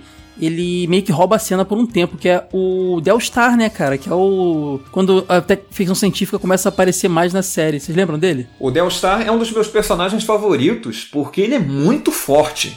Assim, perto dele, os outros ninjas não são nada. Não, o Delstar é muito sinistro. Ele é um ninja é, é, espacial, né? Alienígena, que veio pra Terra muitos anos atrás. Ele também tem uma relação com, com o Paco, né? E ele tava aprisionado, não é isso a história? Ele foi feito prisioneiro há 2.300 anos. Ele chegou à Terra junto com Paco. E eu acho que a gente já pode explicar um pouco o que é Paco, porque vai falar de Delstar, não vamos, tem como vamos. explicar. É, pode né? explicar, vai lá. Então, no final da série, a gente descobre que Paco é um pequeno sol que habitava o planeta das trevas, Que é o planeta do Delstar. que é o planeta do Delstar. E ele foi. O, o Paco então foi enviado à Terra para destruir a Terra. Só que chegando aqui, ele ficou encantado com o planeta, com os seres humanos e não cumpriu sua missão. E cabia ao Delstar eliminá-lo.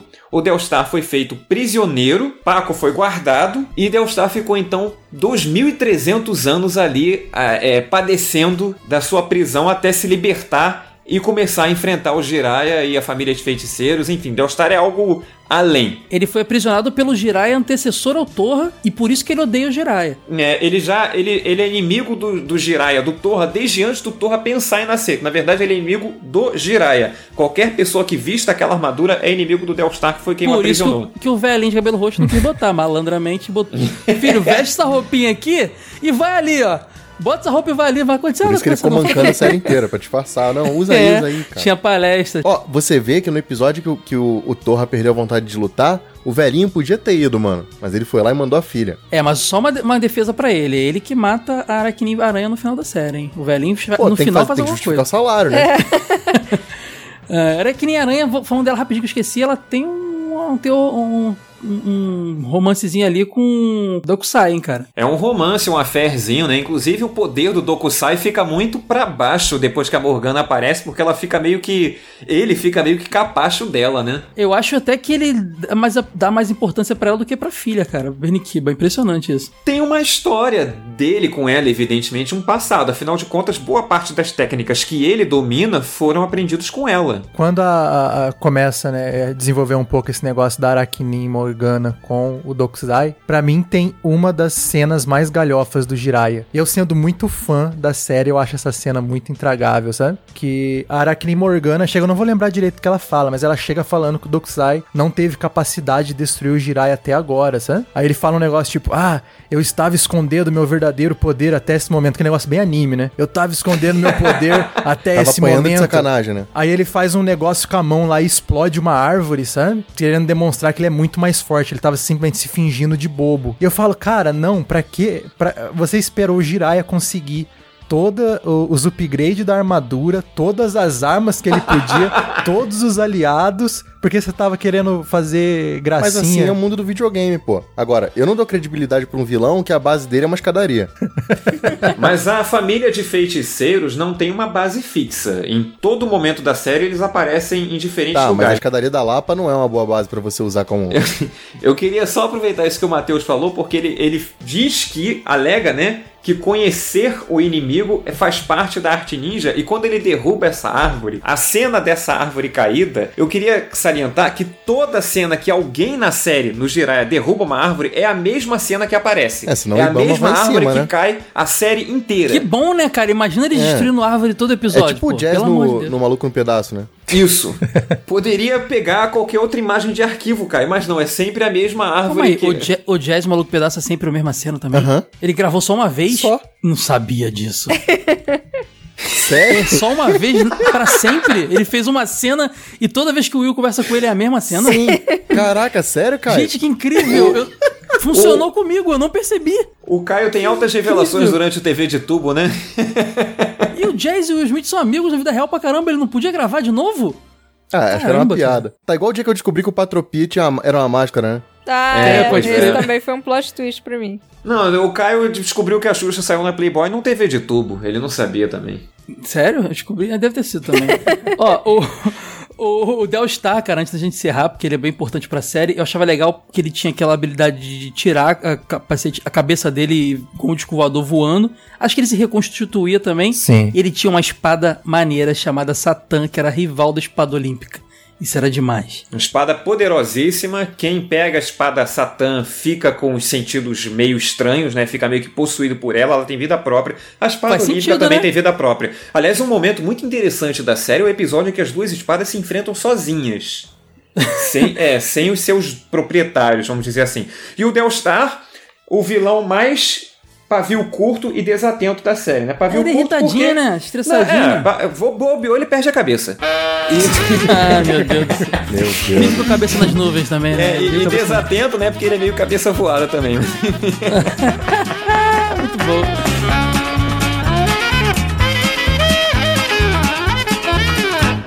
Além, além da espada Satã, existe a armadura de Satã também, né? Eu tô lembrando errado. Tem, tem um episódio que é Armadura Satã, mas não tem relação com o Delstar. Por isso que tu assistia, né, Sora? Mas se tu juntar a espada com a armadura, deve ficar maneiro pra caramba o visual, né? Tipo o bonequinho lá do LoL que você deixa maneiro. Bom, a armadura Satã é uma armadura de samurai, num- numa série de arte ninja, né? Ela é amaldiçoada porque ela foi banhada em sangue, né? É, nenhuma arma pode com a armadura Satã. Né? E Qualquer pessoa que vista a armadura Satã vai agir mal, tornando-se o que eles se chamam de um Ashura. Não fica, eu não, não sei muito bem o que eles querem dizer com Ashura, mas parece que não é uma coisa muito boa.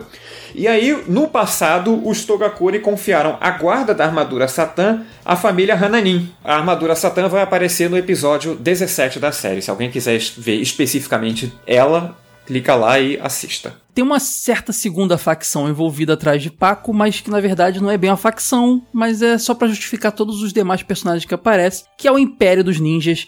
E aí que eu acho que o lance que a Sora comentou e eu também lá atrás faz sentido, que é o título original da série, né, cara? Que fala de uma guerra ninja. Então você tem numa, na série diversos ninjas de nacionalidades diferentes aparecendo atrás do, do, do mistério de Paco, seja por, por objetivos é, é, egoístas, seja para fazer o bem, e aí que dividem os, os que se tornam aliados do Jiraiya e os que se tornam aliados do, do clã lá dos demônios. Essa lá, galera então. é aquela que é introduzida com aquela ceninha com fundo azul, com fundo vermelho? Exatamente. Isso é irado também. Tinha uma- uma- isso é uma coisa meio de série japonesa, né? De aparecer o inimigo ter um, pelo menos um título É, embaixo. enquanto você fala dele, ceninha. aparece ele com a cara de mal e o nomezinho É, embaixo. é, é bem legal. Todos os personagens em série japonesa são apresentados com o nome, mesmo todos eles, sem exceção. Nem todos os ninjas do Império Ninja estão atrás de Paco. Eles não aparecem na série só por causa Ah, do é tesouro verdade. de Paco. O que eu acho É muito verdade. legal. Enquanto o Paco é um tema recorrente, nem todo episódio é focado na mesma coisa. Você tem ninjas ali que estão.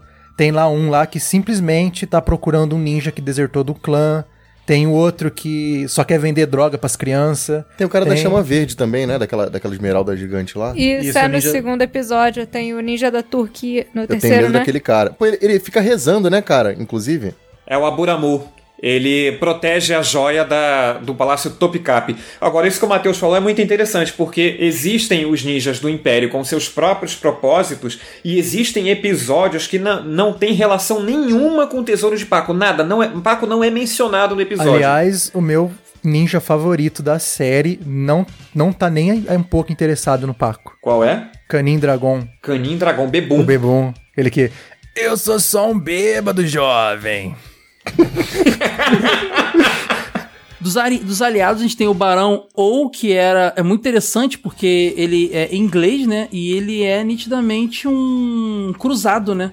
É, ele, ele é, é, pra mim, ele é o ninja mais maluco, porque ele é um ninja britânico, Montado no cruzado, cavalo. né? Não, montado calma aí, no- todos são, ô Matheus, tem um monte de ninja, tem ninja africano, cara. não, Olha, sim, mas- Matheus, você fez um excelente gancho pra eu falar uma coisa. Eu sempre gosto de pensar o seguinte: Império Ninja. Aí você tem lá o portfólio do Império Ninja. Com aquelas fotos dos ninjas do Império maravilhosas. Na boa, você levaria a sério um portfólio desse com Barão Ou, Aninho Wild, Mas- Benny Lagar? Benny Lagar. cara. O Barão Ou, não. ele tem um. Ele é cristão, né, Ele é cara? cristão. E, e isso é bem mencionado. Ele tem uma. Até porque ele é, um, ele é um cruzado, né? Das cruzadas. Ele tem uma cruz gigante naquele capacete comprido pra cima, dourado. Aquele ele vem um- balde que ele usa na cabeça e chama de Total capacete. balde. É, tanto que no primeiro episódio que ele aparece, ele quer é, levar paz pros cristãos que tentaram pregar o cristianismo lá no Japão, né? E foram assassinados por mais de 300 anos. Sim. É isso mesmo. Exatamente. Até um, tem um filme que, assim, pra quem quiser saber mais dessas histórias, o filme Silêncio, do Martin Scorsese, mostra muito do quanto as pessoas sofreram no Japão simplesmente por adorarem o cristianismo.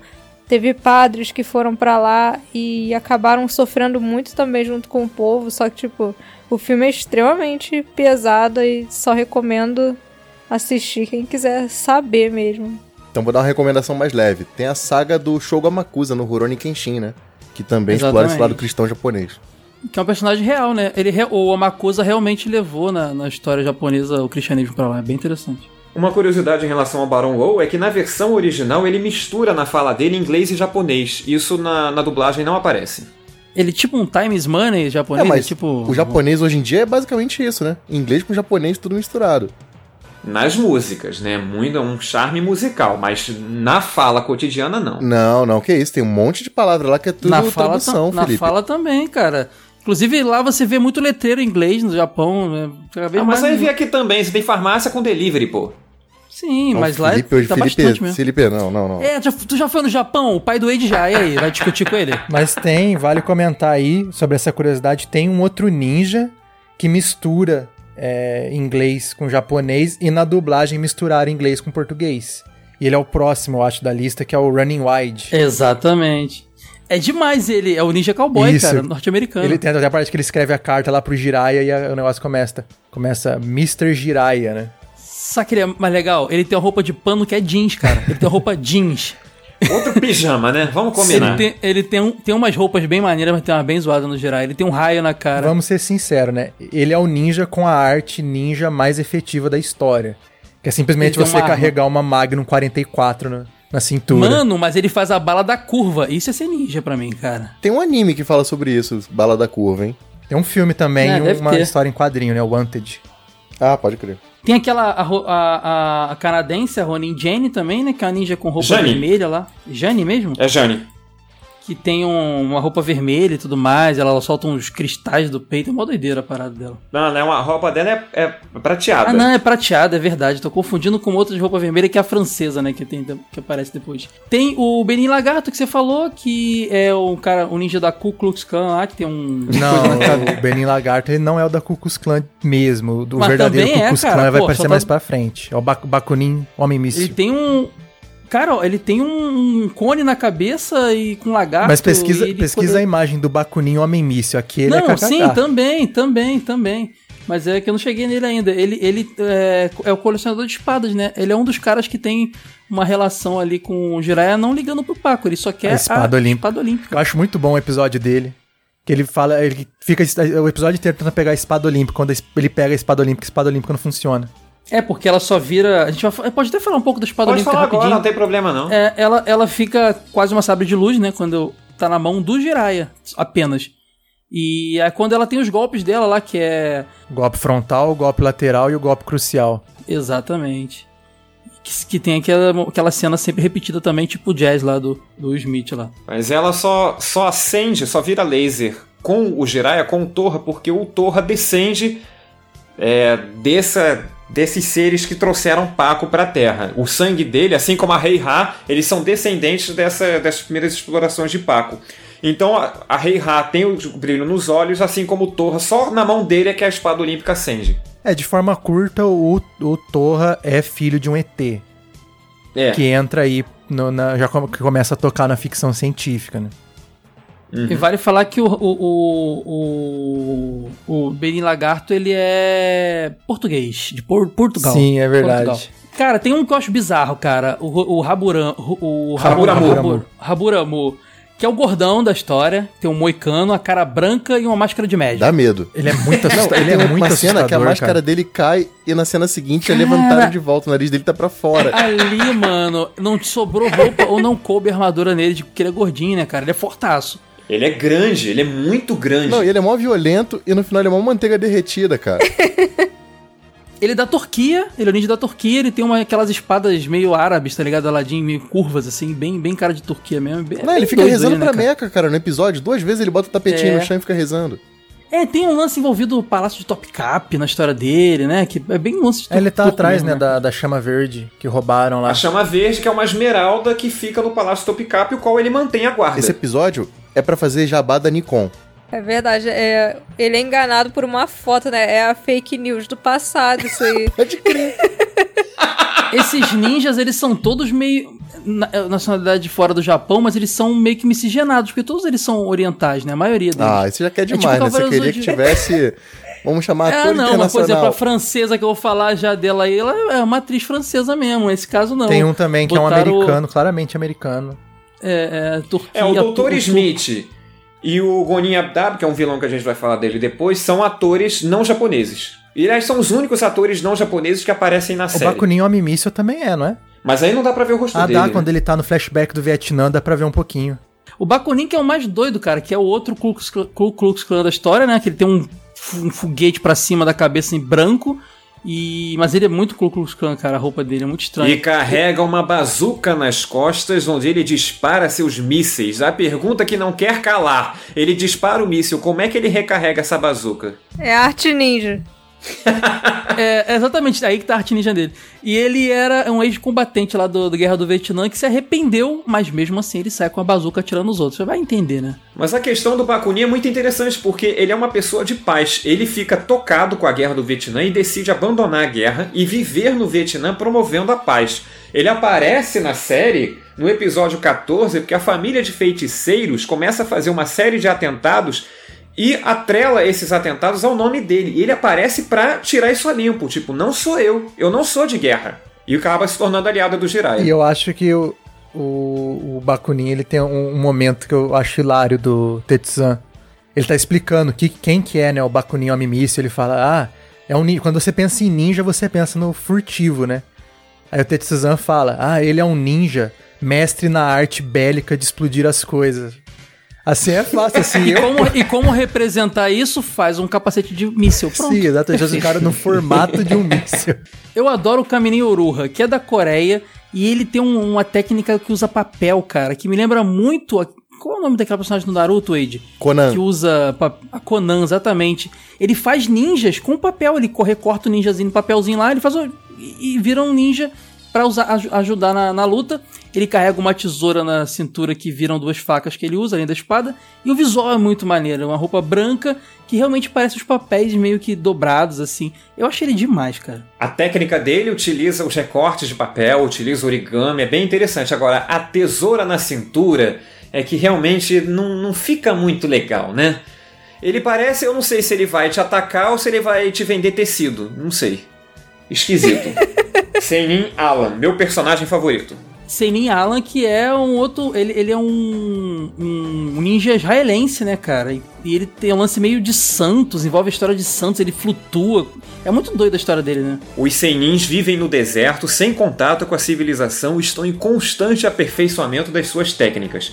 E é por causa desse tipo de comportamento que a família de feiticeiros consegue persuadir o Alan a fazer ataques em Tóquio, porque eles dizem pro Alan que a sociedade se corrompeu. O Alan, como vive isolado, não tem como saber disso. Ele acredita nisso. Como a sociedade se corrompeu, cabe aos Senins buscar o caminho da paz. A família de feiticeiros diz que a sociedade se corrompeu por causa do combustível, da gasolina. E a técnica do Alan é exatamente isso.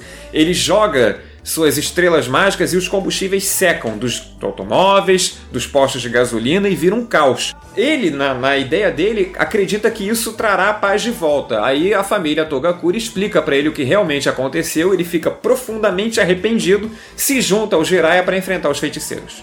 Você tá me dizendo que o ninja, que é extremamente religioso e vive no Oriente Médio, é manipulado por uma nação estrangeira a começar ataques por causa de petróleo? Caramba, né? Onde a gente já viu isso? Olha que. Eu ainda pensei em começar a minha longa resposta, mas é.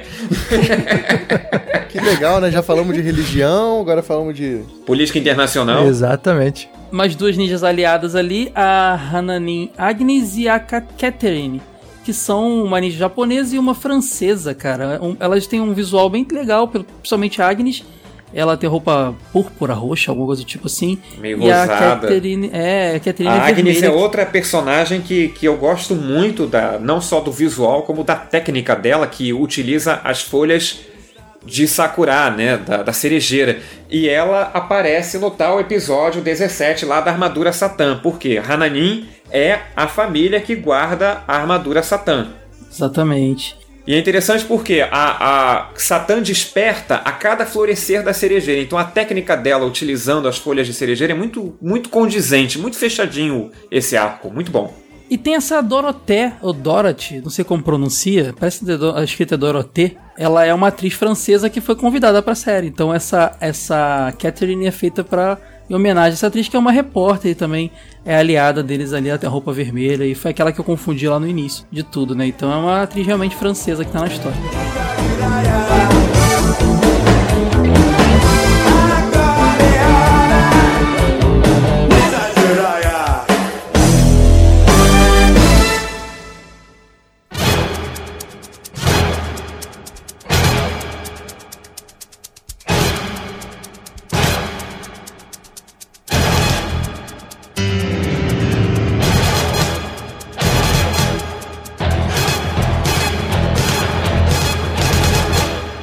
Caras, e tem os inimigos também, né, cara? No império aí do, do, dos ninjas tem os que vêm aí pra tocar o terror, né? E eu já posso puxar aqui o Kanin Shen Kung Fu. Que era um Esse ninja é de, velhinho 90 de 90 anos. anos. Isso.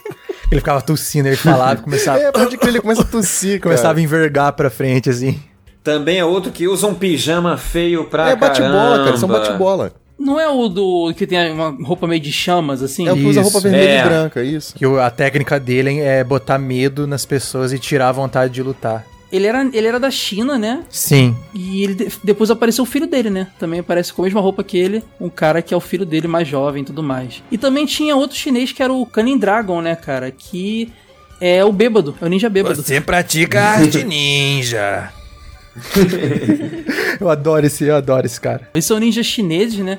E o objetivo deles ali é totalmente contra... é contrabando, né? Que eles estão fazendo. O Canin Dragon, ele tá querendo vender drogas porque uh, o sindicato do crime dele de Hong Kong, ou como dizem na série, Hong Kong, foi destruído lá pela polícia secreta, né? Tanto que o Canin Dragon, ele tem muita raiva do Spiker. E ele É. tenta começar a vender as drogas na em Tóquio. Até o Manabu, né? Ele, ele é enganado e consome droga, começa a quebrar o negócio tudo, brigar com todo mundo. E o, Shang, o Canin Shang, Shang Fu, Shang Kung Fu, filho, aparece e se alia com o Canin Dragon pra vingar a morte do pai. Essa questão da droga, a droga que aparece no seriado é o Sekijatan, que vem da China, e é uma droga que causa uma fúria muito grande em quem a consome, seguida de uma terrível dor de cabeça. O Manabu é a primeira vítima dessa droga, oferecida por uma beniquiba disfarçada de Isso aí menininha. é, é- um estereótipo, porque a gente sabe que na história da Ásia, a Hong Kong, né, a China foi uma porta de entrada, principalmente Hong Kong ali na época ainda emancipado, porta de, porta de entrada pro ópio na, na Ásia. É, né? Então, é uma bela metáfora do que aconteceu. Pode ser que é um episódio político também. E vale falar que o Canin Dragon, ele tem o grande diferencial dele é que ele é o adepto da, da arte de entorpecer e ele luta o estilo do mestre bêbado, né? Popularizado aí pelo Jack Chan. Cara, lutador de Kung Fu bêbado é a coisa mais clichê também da, de, de filme assim, né? Ah, mas é cara? muito legal que ele, ele, ele no meio da luta, ele enchendo a cara pra, pra bater mais no Jiraiya. É, ele bota o cantil dele na boca, por cima da máscara. Você não entende direito como ele bebe por cima da máscara. Aparentemente o cantil está vazio, mas a gente releva. A série é legal. Tem um personagem aí, cara. A gente tá falando muito de- com detalhes dos personagens porque acho que Jiraiya tem uma qualidade muito grande na- no background dos personagens que aparecem. Não são monstros da semana que vêm e vão. As lutas às vezes demoram mais de um dia. Eles retornam em vários momentos. Então merecem ser mencionados. E eu vou falar agora de um que foi motivo pra minha mãe me proibir de ver a série na época. Por preconceito religioso mesmo, que era o Junin Macumba. Que não, ele não gostava de bater um tambor, tá, gente? O Juninho Macumba liderava contrabando de animais e pedras preciosas da África. Eu, nin- ele, ele é um, um, um ninja é, do Quênia, né, da, da regi- região africana, cara. E macumba é um instrumento lá, né? É pejorativo Uhum. aqui, mas no original também é macumba, né? Ali É. é. uma forma de representar, porque é um instrumento lá, acho que de percussão, se eu não me engano. Isso. Africano e tal. Ele é meio animalesco, né? Ele tem uma cara meio de tigre, assim. Ele tem umas técnicas que envolvem. Um saiote de animais. pele. E ele assassinou Jo, Soares. que era um fiscal de caça. Então que ele tinha a organização dele que caçava os animais e buscava as pedras preciosas e o Jo estava na cola dele. o ele mata Jo, que é discípulo do Tetsuzan também, né? Para facilitar o contrabando dessas peças para o Japão. Mas é, isso aí se encaixa no universo expandido da Globo ou não? Que é o do Jô Soares? Cara, eu- assim como o Kung Fu lá tem o filho que aparece depois, o Juninho Macumba depois tem o irmão, né? Que vem, aparece na série também. Muito similar a ele ali no, no visual. E tem um mais. outro que fazem isso depois, né? Ou seja, acabou o dinheiro pra fazer as fantasias novas. Só reprisa, né? Cara, e o Gonin Abdad? Que ele tem um visual meio, meio árabezão, repete, né, cara? repete o nome dele. Gonin Abdad. Gostei da pronúncia, tá bonito, é- cara. eu tô comendo muito. eu- viu? Eu sei falar poucas coisas, mas essa. eu não sei nem que língua é essa. Mas Olha isso aí eu só, sei porque no é Saara árabe. eu compro ra- esfirra. Na casa da esfirra fica aqui minha, meu, meu Boa. jabá. E lá o seu Luiz, dono, ele é também. Pô, cara, já é o do- terceiro da- funcionário que tu menciona, cara. É uma família, um cara. padrão, é uma empresa. cara. É uma empresa, é uma Eu empresa não familiar. acredito que a essa altura do podcast você para de falar de Jiraiya para falar da Casa da Esfirra e em nenhum momento até agora você falou, por exemplo, para acessar a loja do velho.com.br e adquirir o seu exemplar da revista Jogo Velho por apenas 13 reais mais o frete. Agora Como que é o você Caio faz tá isso, ganhando Caio? esfirra de graça, ele não quer saber de vender revista mais não. Vou fazer o quê? O cara tem interesses pessoais, É, cara. Vou fazer o exatamente, cara. Eu me alimento, chego aqui bem pra gravar, graças aos enroladinhos de salsicha do seu Luiz lá. Graças Como é que é? Eu Tu chega bem pra gravar graças a essa salsicha do seu Luiz. É isso que você disse. Ai, vamos voltar pro Goninha mal. Abdad. Ah, Goninha vocês Abdad- ficam falando que eu tenho maldade na cabeça. o nome original do Gonin Abdad é Gonin Abudada. Aí foi trocado. Ele tem um visual meio turbante, né, cara? Foi ele é trocado irado. pra Eu achei que o Abdad. pior era o Juninho Macumba, hein?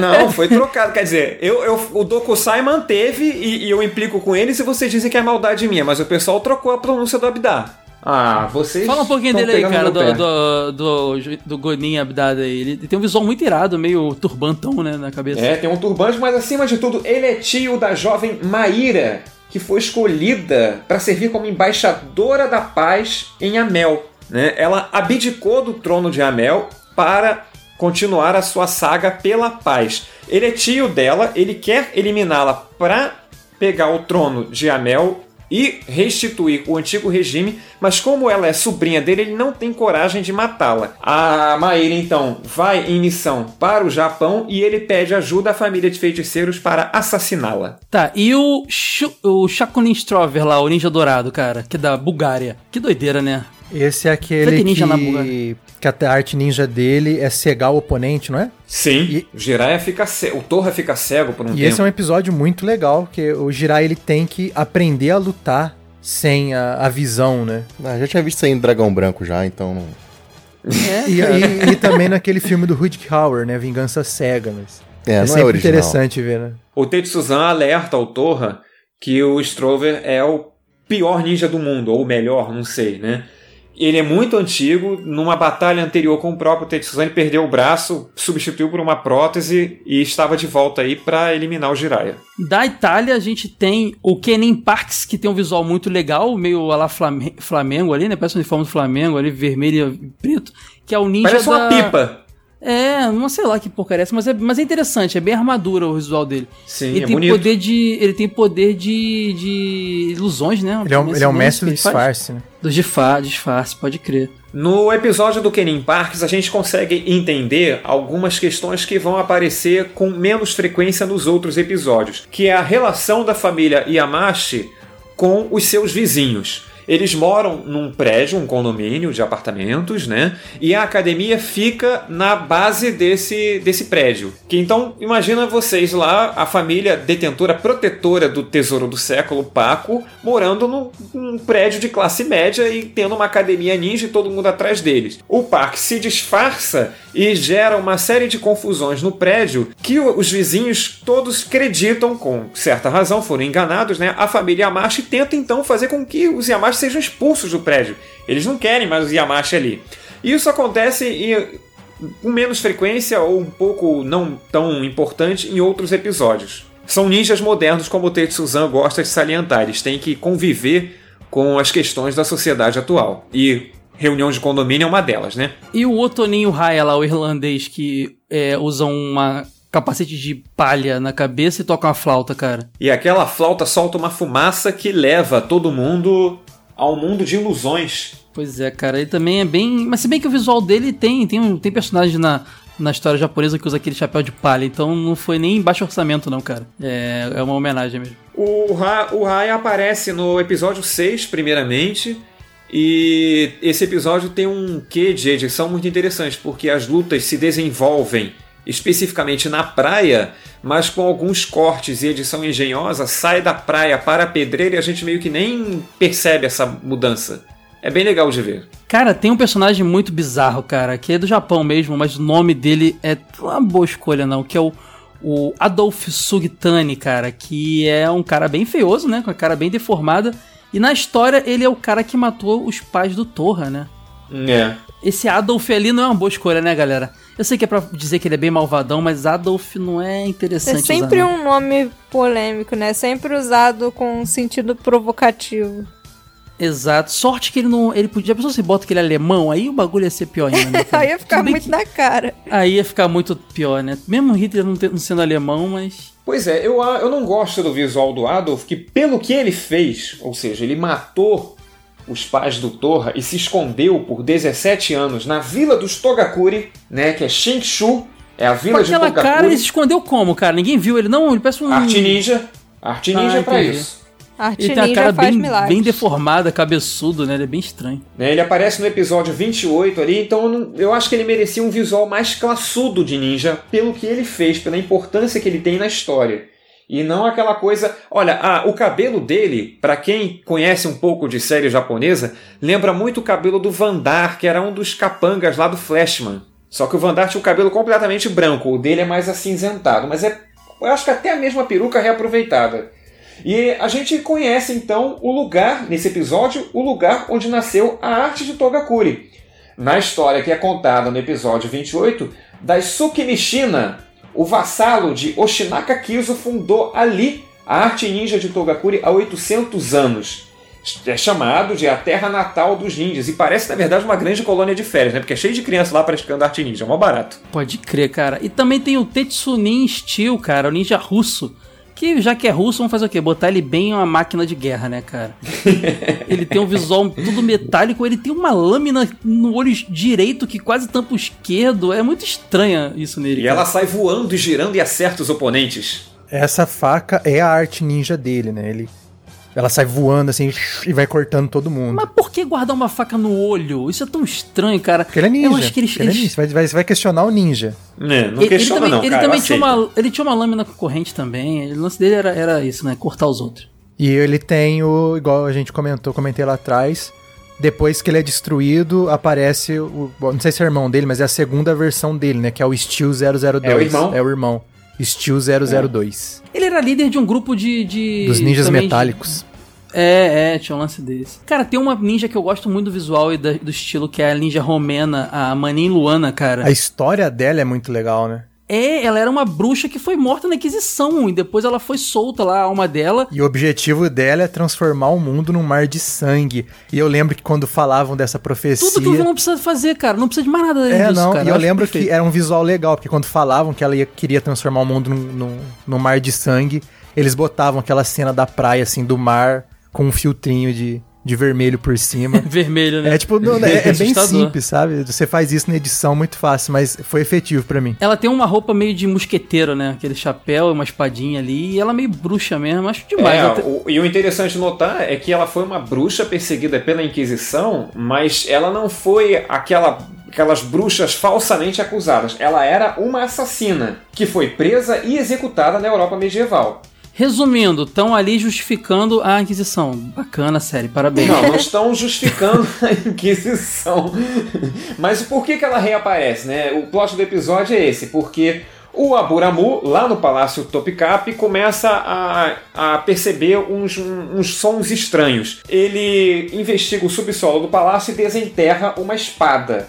Essa espada desperta Luana de seu sono profundo. Luana, um nome maravilhoso, né? Tinha uma vizinha com esse nome. Só que no original é Silvia, né? Isso que é mais doido. Mas, Ou seja, ah, vamos quando- tirar esse nome. Silvia é muito comum. O outro é um outro. Luana. Pronto, deu no mesmo. Acho que quanto, quanto mais original, mais brasileira a E personagem vira fica. Maria. É, vira Maria. Não, vamos explicar esse caminho aí, Caio. O nome em português na, na versão brasileira, né? Manin, Manin Luana. No original japonês seria Manin Shirubia. Ou Ninja Demoníaca Silvia. Silvia se fala cherubim em japonês? Muito bom. Shirubia, Shirubia, não sei, com SH. Ela tem uma máscara meio da, de Amazônia dos Cavaleiros Zodíaco, com É. aquele lance também meio de baile romeno, baile medieval, sabe? Muito doido a parada, cara. É, meio de baile carnavalesco de Veneza, né? É, o melhor Isso. visual de, de, de ninja das mulheres até agora pra mim, cara. Que eu mais gosto. Ela é bem Que maneira. isso? Nossa, Eu acho ela maneira. Eu acho. Que isso, não gosta? Pô, ela é misteriosa, eu gosto. Quem é melhor pra Acabou você, com, então? com- visual de ninja dela é melhor. Você acabou com a Hananin Agnes, por exemplo. Para, Ah, cara. eu Não. gosto dela. E o, o Janin Aman, Aman Negro, cara, que é bem assustador, né? É quase o Batman ele da história ali, meio dark. Ele Da é da Noruega, Noruega. Noruega, é. Deve comer muito bacalhau. Cara, ele é. ele- ele- é ele que é o, que é o, é o, é o Magaren que interpreta. É o ator que faz o Magaren? Não, o Magaren é o Storm, É o que é Storm. aliado. É verdade. É uma FIA. Esse Aman Negro, ele, ele tem um visual meio espinhoso, preto. Qual é a história dele, cara? Eu não lembro muito bem, não. É, ele, ele foi treinado por um mestre ancião, né? O que eu não sei pronunciar o nome, vou só ficar um Koshimura, perdão. E aí ele rejeita esses valores e se volta pro crime. Ele tem um visual muito maneiro, cara. Vira assaltante de banco. Ah, é verdade. E- Ele, Ele, não. achava que podia salvar a própria mãe se tivesse dinheiro. É verdade, a, é a verdade. morte da mãe, depois que a mãe dele morre, ele se volta pro crime. E ele achava que com dinheiro ele podia ressuscitar a mãe. É uma mistura de yoga, né? Com. É isso aí. É verdade. Tem um, um- um interessante também, que é, é o do Caribe, que é o Tubarão Mor lá, o Sunin Tubarão Mor. que ele é um ninja mergulhador, Por cara. incrível que pareça, ele consegue ser o ninja mais galhofa do, do Jiraiya. É incrível. Ele é mergulhador, cara. ne- Ele, ele máscara vamos de combinar mergulho. que o concurso aí é difícil, Não, hein? e ele ainda ganha, cara. Isso que é impressionante. Mas, mas olha só, Jiraiya tem muita galhofa, mas é o que eu tô falando. Por que, que a gente tá perdendo um maior tempo aqui falando de cada um que aparece? Porque são todos interessantes, São cara. incríveis, realmente. Mesmo na galhofa, eles são criativos, cara. Não tem aquele monstro sem aleatório da semana só pra ter um episódio pra encher linguiça. E além de cada ninja ter muita personalidade, o design, o design deles é tão bom. Você bate o olho, você fala, já peguei É. o tema desse bicho. Isso, e esse É lance de verdade. tentar linkar sua habilidade com sua origem, sua na- nacionalidade. Cara, eu acho que Jiraiya, um dos grandes motivos do sucesso é exatamente todos os personagens secundários da série. Eles levantam muito a série, cara. Eu ficava ansioso, eu lembro que eu ficava ansioso pra ver qual era o ninja que ia aparecer no dia. No Jaspion, eu já não tinha essa ansiedade do monstro do dia como eu, te- como eu tenho, tinha no Jiraiya, cara. E falando em Monstro do Dia, uma curiosidade interessante do Jiraiya em relação a muitas outras séries é que ele não necessariamente derrota, destrói, mata o seu oponente. Muitos deles vão embora, alguns se tornam aliados, outros não. né? Não tem aquela coisa, aquela rotina de você terminar o episódio com a morte do oponente. Isso eu acho que vale ressaltar na série. Aliás, É ele não chega a perdoar um ninja. O Oru é um dos Não, que mas ele eu perdoa, tenho- ele só corta a máscara Eu no meio. lembro que tem, é, eu lembro que tem um, um episódio que ele sempre fala que ele, eu não perdoo, antes de dar o golpe frontal lateral, né? E eu lembro que tem um ninja que por algum motivo ele fala, eu perdoo. É, é, esses- essas frases de efeito do Jiraiya também eram ótimas, né? Antes de falar o não o perdoo, ele dizia a causa, né? Fulano, você fez isso, isso, aquilo, não perdoo. Ou seja, E desferiu o o. Jiraiya era o juiz dread dos ninjas. Com certeza. Ele, ele parece rista, sempre tem que botar juiz dread nas coisas, cara. É impressionante. ele sempre dá um jeito, cara. O pior que eu, quando o Caio falou ele parece rista, eu achei que ele ia falar que o Jiraiya por algum motivo parecia o rista. Não, não, não. É TV de tubo. Eu não preciso fazer referência sempre aqui. Cara, vamos falar aqui rapidinho de, pra acabar esses ninjas, esse Império dos Ninjas aqui, cara. Tinha também um muito engraçado, o Yaminin David Cat, cara, que era o ninja é, da Espanha, cara. Que nome é esse maravilhoso, né? Ele era um gatuno espanhol, né? Aí você bota Cat no nome, maravilhoso isso. É, porque é gatuno. Ó, e também, cara, não tem brasileiro, mas tem cambodiano, cara. Tem o Sainin Yuma, cara. O ninja do Camboja. Mas o que, que tem a ver isso com o brasileiro? Camboja é perto do Eu quis, Japão. que, eu quis dizer que não tem um brasileiro, mas tem um cara do Camboja. Não quero menosprezar o Camboja. Mas, pô, cara, por que, que não tem um brasileiro? Eu fiquei tão triste de não ter um Sentiu, brasileiro. sentiu a gostinha de preconceito aí do Caio? Não, não foi, cara. É, tristeza de não ter, de não ter um brasileiro. pequeno, país sofrido. Os, os podcasts revelam um lado obscuro É do verdade, Caio, né? é verdade. Eu fico E preocupado. eu acho que pra fechar, cara, tem que falar de dois personagens mais toscos da série: o Killer e o Comando. Que são uruguaios, não são? É, são eu não uruguaios. sei de onde eles são, mas eles estão com roupa de paintball, cara. São Pô, uruguaios, eles são uruguaios. Tem uruguaio com roupa de paintball, mas não tem brasileiro. Tinha Pois é, tem nossos céu. vizinhos aqui, não tem os BR. É. Esses são dos vilões realmente mais toscos e desnecessários. O traje é muito mal, mal inspirado. O Caio tem razão de falar de roupa de paintball. Parece que não houve o menor cuidado na concepção do figurino. Pegaram o que tinha ali na loja de conveniência mais próxima e vestiram os caras e foram pra cima. Cara, mas aí o público já tava conquistado, cara. Eles já tinham gasto todo o recurso no começo. As primeiras roupas eram maneiras, depois é o que tem. Vou aceitar esse argumento.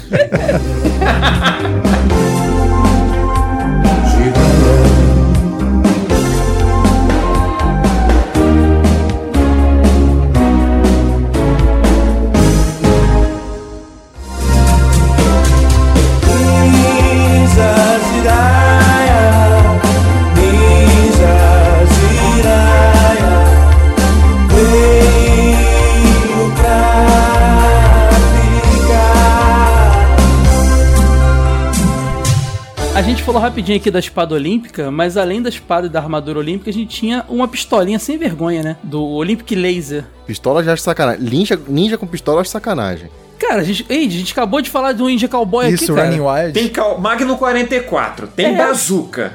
O Abdab usava uma metralhadora na mão. Qual o problema da pistola? É, cara, todo é, herói japonês tem que dar um, Cara, um mas olha só. antes de dar o golpe Vou final, fazer né, minha cara? referência anual ao Cowboy Bebop aqui. No Cowboy Bebop você tem duelo de espada contra revólver, cara. Dá pra ter isso também. Não precisa ter essa arminha podre, não. Não, eu, eu acho a Olympic Laser, que esse nome é o nome especificamente em português, que o nome original é Jirai Buster, né? Novamente é o termo olímpico sendo inserido desnecessariamente. Ela é completamente desnecessária também. Eu acho que só a espada olímpica poderia dar conta do recado. Não Mas tem, tem, que vender boneco e acessório. Isso, pode crer, pode crer. Sabe. Deve ser totalmente isso. Isso é inevitável. A gente é que ainda perde tempo criticando que não tem utilidade, mas é claro que a ideia é É vender. por isso que tem o Black Storm, cara. A, a- o carro do Jiraiya que o Dr. Smith lá dá pra ele. Não, não, isso aí, isso aí é jabá da Mazda. Não é da Mazda, Não não. é da porque Mazda? Ele é um, ele é um, É um Nissan, Fair Lady. Pô, mas pera aí, aparece o logo da Suzuki e da Mazda na abertura e a, e a, e a jabá da Nissan. Mas olha só, em diversos episódios você tem merchants diferentes. Existe a É, Suzuki ele só ganha o carro e a depois, Mazda. ele fechou parceria no meio da série.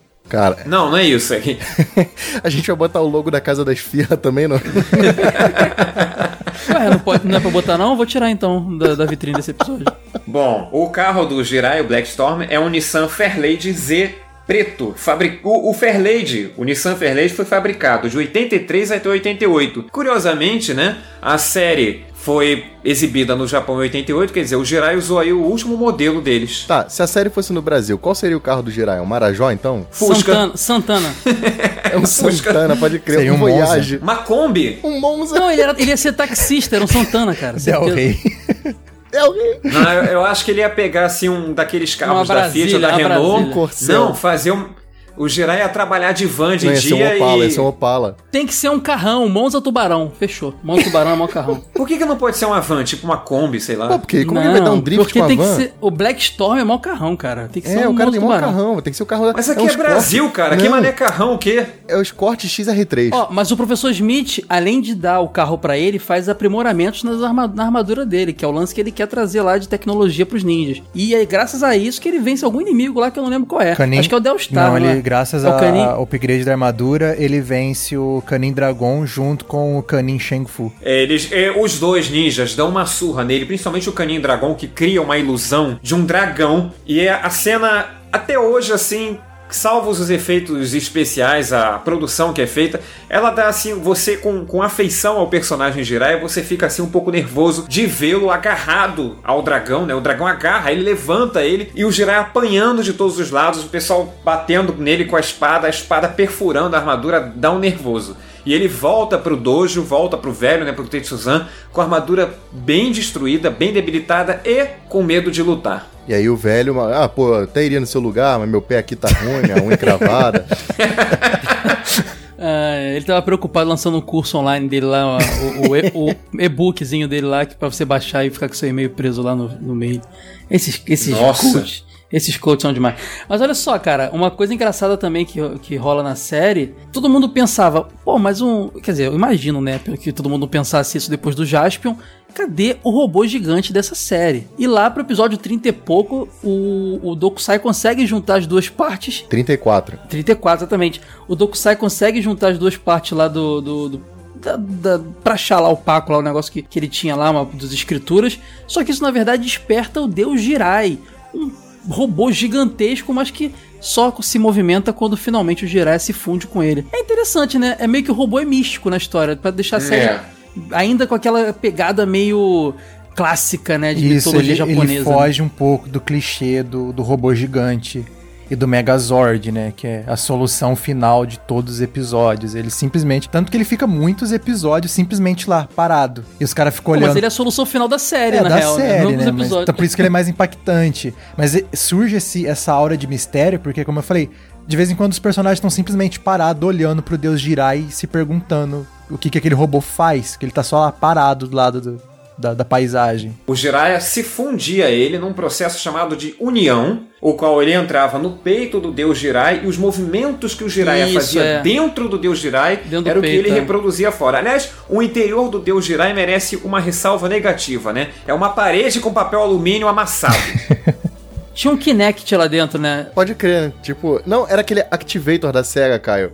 É, é, na época era isso, que aí ele imitava os movimentos. E o Dejirai era um samurai, né, cara? Aquilo ali pra mim, até onde eu- minhas- minha- meus conhecimentos de, de Total. história japonesa, é uma armadura de samurai, né? É uma armadura de samurai. O robô do Deus Jirai não dá pra chamar de robô porque ele não tem esses sistemas automatizados. tem. Ele é aquela coisa assim de magia. Ele foi construído à época que Paco foi enterrado. Ele, foi Ele, construído ele era pra proteger, proteger o Paco, né? É, exatamente. E a luta final é dele contra o, o Dokusai gigante também, né? O Dokusai, fica Dokusai gigante lá. Sem máscara, né? Não, o Dokusai ainda, com Ainda. máscara se torna gigante. Mas assim, o Deus Jirai aparece lá no episódio 34 e 35 porque o Dokusai descola uma caveira com a qual ele consegue criar monstros gigantes. E cria apenas um, dentro do contexto da série, muito desnecessário esse monstro gigante, só ali pra, pra fazer o Deus Jirai surgir mesmo. A questão do Dokusai aparecer gigante no final, eu, eu já acho mais interessante porque é uma técnica ninja, uma técnica oculta, que ele usa pra ficar gigante. Fica gigante do mesmo tamanho do Deus Jirai, né? Tudo bem, não é maior nem menor, exatamente do mesmo tamanho. Tá, tá, tá beleza. E, e eu lembro que nessa cena final, na luta final, na verdade, é que finalmente é revelado o rosto do Dokusai. Que, Que na não é verdade rosto não é nenhum. rosto nenhum. E eu lembro que a explicação era tão. era legal, assim. Eu, não surgiu o impacto porque o Dokusai é um bobão a série inteira, né?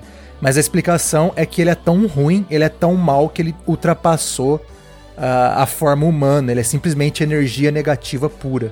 Interessante. É bem legal. Só que como eu falei, um ser de energia negativa pura fazendo essas explode palhaçadas. árvores. Fica lá sentado na escadaria lá e o máximo que ele faz. Lapa. É, vou mostrar todo o meu poder. Pá, quebra o. Celaron. É, mas bom, a, a explicação é muito lá. interessante. É um negócio bem assim, fala, caramba, o bicho é ruim mesmo, hein? Tem que falar de uma coisa rapidinho agora, já que você falou mais do Tokusai, eu lembrei que ele teve dois dubladores.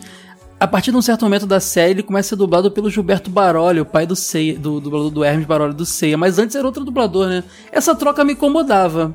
Essa troca é, foi suave comparada a outras que acontecem. Eu, eu- a dublagem é da Alamo. Uma crítica póstuma, se é que pode falar assim, a, a meu ver, a Alamo foi muito preguiçosa na dublagem dessa série, porque ela exigia um, um cast de dublagem grande e a Alamo não tinha. E não me incomoda o fato de quase todos os vilões terem a mesma voz. Me incomoda o rodízio de vozes para alguns personagens fixos na série. Por exemplo, o Retsuga tem três vozes diferentes. Em um, em um episódio, eu não sei porquê, e é só por um momento do episódio ele tem a voz do narrador. Isso me. Isso. Isso me deixou Ah, extremamente crer, confuso, porque o Retsuga começou a falar: Ah, essas. voz bem grossa, assim, fala, impostada, essas, né? essas armadilhas aqui a gente vai conseguir. Até no episódio que aparece o ninja No da episódio Turquia. do, do árabe lá, que ele bota aquelas bombinhas Isso. no chão, né? Aí ele fala com a voz do narrador. Eu falo, ué, como é que o narrador. como- Não entendi o que o narrador Eu tá falei, fazendo. eu, eu assisti com a Karina e falei a mesma coisa. Eu falei, ué, o cara tá com a voz do narrador agora, mano. É, o desleixo da Alamo está em, em outras questões também. Por exemplo, o Spiker tem duas vozes no mesmo episódio. Uma voz quando ele está sem o traje e outra voz quando ele está com o traje. Olha, Isso eu é acho muito que isso ruim. é uma arte ninja. Porque se você assistiu Tartarugas Ninja original, dando um pulo aqui, mas aquele Tartaruga Ninja original dos anos 80, na dublagem original eles ficavam mudando de voz e até de máscara. Então talvez seja uma arte ninja lendária aí que a gente não sabe. Vamos aceitar, né? O, o Dokusai, cara, como eu falei, o Gilberto Baroli assume a partir de certo, a partir de certo momento, que era o Líbero, Líbero Miguel, dublador dele. Ele, Que o Ju- morreu durante o processo de dublagem. Ah, eu né? não sabia disso aí. Mas o É. Gilberto, ele era diretor de dublagem, cara. Por isso que o filho. Não vou dizer que é por isso também que eu vou. Mas o filho dele, o Hermes Baroli, é o Manabu. O Seiya, ainda quando criança, Hermes Baroli dublou o Manabu, o garotinho. Engraçado, né? A gente falou lá. Nepotismo. É, mas a gente. é- Era difícil vozes de criança naquela época, os diretores Sim. botavam. A gente falou do, do dublador do Pica-Pau também, que aconteceu isso. Uhum. O, que é o dublador do He-Man. A gente falou lá no episódio de Jaspion, o, Felipe, do dublador do aquele garotinho que tem o Namaguederas, que é o. Também era o Wendel também era Bezerra. Baroli. Ah, o Wendel Bezerra quando criança, é verdade. Exatamente. então a gente tem ali o Hermes Baroli, a voz do Seiya, fazendo uma criança e por motivos óbvios, quando você compara, não tem nada a ver, né, cara? Ali ele não tinha voz definida ainda. É interessante isso. Ó, uma, uma curiosidade após tudo, né? Eu, eu insisto em implicar com o nome do Tokusai, mas achei aqui na- nas minhas anotações, meus alfarrabos, a tradução literal dele do japonês, né? Oninin, que significa ninja oni, quer dizer, o ninja ogro do personagem do folclore japonês. E Dokusai significa adorador de venenos. Olha aí, ninja ogro adorador de venenos é o nome dele. E mais uma curiosidade, se eu tiver errado, me corrijam e cortem, mas o ator que faz o Dokusai é o mesmo ator que faz o Jaspion com armadura, não é? Ah, É porque aí existe- É dublê, ele era um dublê, Isso, na ele é um verdade, fazia um monte de coisa. Como ele não tinha rosto, eu sei que o Dokusai era dublado por um alguém no Japão e interpretado por um dublê, eram de pessoas diferentes, né? Esses monstros com, com cara tampada era bem, bem nessa pegada, né? Vale lembrar que no Japão existe uma instituição, se é que a gente pode chamar assim, né? Que era o JAC, né? Que é a Japão Action Club, atual JAI, Japão Action Enterprise, que é uma empresa de dublês que foi responsável aí por essa atuação nas séries de Tokusatsu durante muitos a gente falou anos, ainda sobre é isso no episódio de Cybercop, né? Falamos, Uhum. falamos assim, sim. E cara, até porque no Cybercop a gente comentou que muitos atores eles não que fizeram não eram atores, né? Eles eram dublês que tiveram sua oportunidade ali dessa Jack.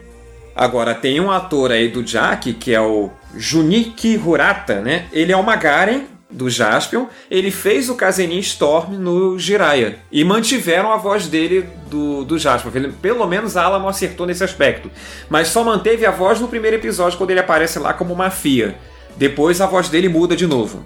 Tem mais dois dubladores que tem que mencionar, né? A Kay, que é a Cecília Lemes, a Chiquinha, e o Torra, que é o Mauro Eduardo, que é o dublador do Inuyasha e também do Homem-Aranha da série clássica dos anos 90, que nunca mais teve a voz dele, mas que pra mim até hoje é a voz do Homem-Aranha definitiva, é o Com certeza. Aqueles deboches do Peter Parker na voz dele eram sensacionais. É o Gai do Shurato, é o Haumaru do Samurai Showdown, é o Seto Kaiba do Yu-Gi-Oh!, é o Andy Borges do Fatal Fury dos, dos. É, Ele fez muita gente legal nessa época, cara. Eu queria só destacar a trilha sonora, que ela é basicamente composta por músicas interpretadas pelo Akira Kushida e uma música que é o tema da Eminem Miha, que é interpretada pela Megumi Sekiguchi, além de a BGMs, né, background musics fabulosas que dão o tom de suspense, o tom de ação das lutas. É muito bom. Um LP do Jiraiya que foi lançado no Brasil Ah, com a crer, né? trilha original em japonês, o que é uma coisa rara.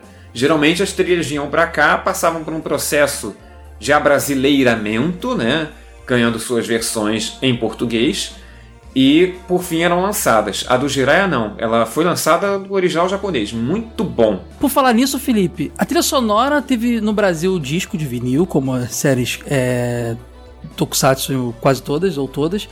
teve muito bonequinho. O que, que teve de Jirai aqui no Brasil que vocês lembram que pegou a onda aí do, do Minha sucesso? festinha de aniversário de 5 anos. Sério, cara? Pô, que maneiro. Pedi pra minha mãe hoje pra ver se a gente acha uma foto. Se achar, vou botar no post. Demais, eu tive de festa do, do Changeman, cara. Não tive do Jiraiya, não, mas, pô, demais mesmo, cara. Pô, que legal. Jiraiya é meu favorito. Eu não tive festa dele, que triste. Tinha um monte de brinquedo, né? Tinha muito brinquedo, muito. Eu, tive, espada. eu tive o bonequinho do, do Jiraiya, que era na pegada do bonequinho do Jasper, o Kamen Rider, que era borrachão, era bem legal. Eu tive a espada olímpica, que era de plástico azul. Olha, aparentemente a, a espada olímpica teve uma versão dela que o brinquedo até que era mais bem acabado. Não era daqueles plásticos que você dobrava no meio, não. Era uma coisa mais rígida, mais, mais bem acabado. Agora, a Glaslit nos presenteou com iguarias do tipo tanque ninja, né? Muito necessário, realmente. Olha, parabéns, Glaslit. Só que eu tive não. uma máscara que eu não sei se era alguma coisa oficial também, cara. Era com elástico meio vagabundo, inclusive. Tinha, cara, oficial, essas máscaras de, de Tokusatsu, elas nunca tinham a parte de trás, era só a frente, assim. É, e aí revelava a criança chata e problemática que eu fui a minha vida inteira, né? eu não gostava dessas máscaras porque era só a parte da frente, eu queria o capacete. Ah, não. Eu- quando eu era moleque, isso aí pra mim já tava muito bom. É, Não, eu olhava isso e achava feio. Tinha o boneco do Jiraiya, do Dokusai, tinha o carro lá, o Black Storm lá, mas tinha um helicóptero, um jeep e uma moto, cara. E o tanque? Pra que o tanque? Eu acho que o tanque é o tal do jeep que eu tô confundindo. Isso aí é tipo assim, pega as sobras do G.I. Joe, vamos falar que é do Jiraiya e vamos vender. é isso, Repinta, cara. bota uma cor diferente e tá, tá beleza. Cara, não faz sentido. Eu não lembro do Jiraiya usar tanque, moto e, e, e jeep e helicóptero, Não. cara. Quer dizer, helicóptero tem na abertura, mas não é esse vermelho do Jiraiya. Entendeu? As Hum. séries originais no Japão, né, tem todo um cuidado ali com a Toei. A série é pensada nos brinquedos que ela vai vender. Então não tem nada que venda na loja que não apareça na série. Chega aqui no Brasil, a Glaslit faz essas porras, só xingando muito. Wade, eu tô vendo a espada olímpica aqui na- no, no Google e era maneira mesmo, um amigo meu tinha, cara. Só que como ela- ele tinha um visual clássico, né, cara, e- ela parecia uma espada ninja comum, né? Só que ela era azul, ela não tinha nada futurista, assim. Dá pra brincar até de outras coisas com ela. A gente falar de coisas é, lançadas no Brasil, a gente não pode deixar de citar também os quadrinhos que saíram no Brasil, né? Que Exato. muitos eram feitos aqui pela editora Ebal. É, teve, te- teve histórias Caraca, do editora Jasper. Ebal. Sim. Que publicou Marvel um tempão, super-heróis. né? é, e Não só Marvel, né? DC também, eu acho. É, super-herói no geral, super-aventura. Público é, é, é, Fantasma, Mandrake. Revista dos. Revista Heróis da TV da Ebal, misturava tudo, cara. Tinha Zorro, Batman e, e Homem-Aranha na mesma parada, sabe? Era uma loucura. Eles eram ousados, eles usavam, eles misturavam os personagens todos, criavam as histórias próprias. Se eles achassem que seria plausível, sei lá, o Jasper encontrar o Homem-Aranha, eles iam fazer essa história. Cara, esses dias o, o, o ouvinte, eu acho que foi o Julito, me marcou num story de um cara que tava compartilhando a página de um gibi desse, que era o, o, o Change Griffon caindo na porrada com o Maskman preto, sabe? Por causa de namoro, assim. Eles eram quase. eles se relacionavam e se apaixonavam pela Change Mermaid, brigavam com o outro, e era uma loucura, cara. Tudo. Os, os roteiristas e cartunistas brasileiros que faziam essas histórias aí, provavelmente eram os mesmos caras que faziam o gibi lá do, do, do Gugu, dos Trapalhões e tal. É que Eles criavam um universo. Eles criavam um universo compartilhado dos heróis japoneses, sabe? Era muito legal isso. O que é o MCU perto dos cartunistas brasileiros, né, gente? Vamos Pois é. combinar. Eu sou, inclusive, louco pra encontrar, e se o Wade puder me dizer se encontra aí nos sebos de São Paulo, que são melhores do que os do Rio, eu queria muito comprar esses quadrinhos de, de tokusatsu das antigas, Uma cara. Eu boa. sou maluco. A gente pode marcar um encontro de ouvintes de São Paulo no sebo, justamente pra fazer essa caçada aí, não, cara. marca comigo pra eu comprar tudo primeiro, depois o ouvinte compra pra eu não comprar. não vai comprar eu- meu gibi, olha, não. quando eu digo que o podcast revela o lado mais obscuro Ah, do não, Caio, vocês eu não amo vocês, acreditam. ouvintes, Olha mas só eu que egoísmo, cara. Não, ouvintes, eu quero os gibis primeiro. Eu sou muito fã, tô brincando. Vamos- É uma boa. Cara, Sebo é um lugar muito legal pra encontro de ouvintes do TV de tubo, cara. Fica a dica aí.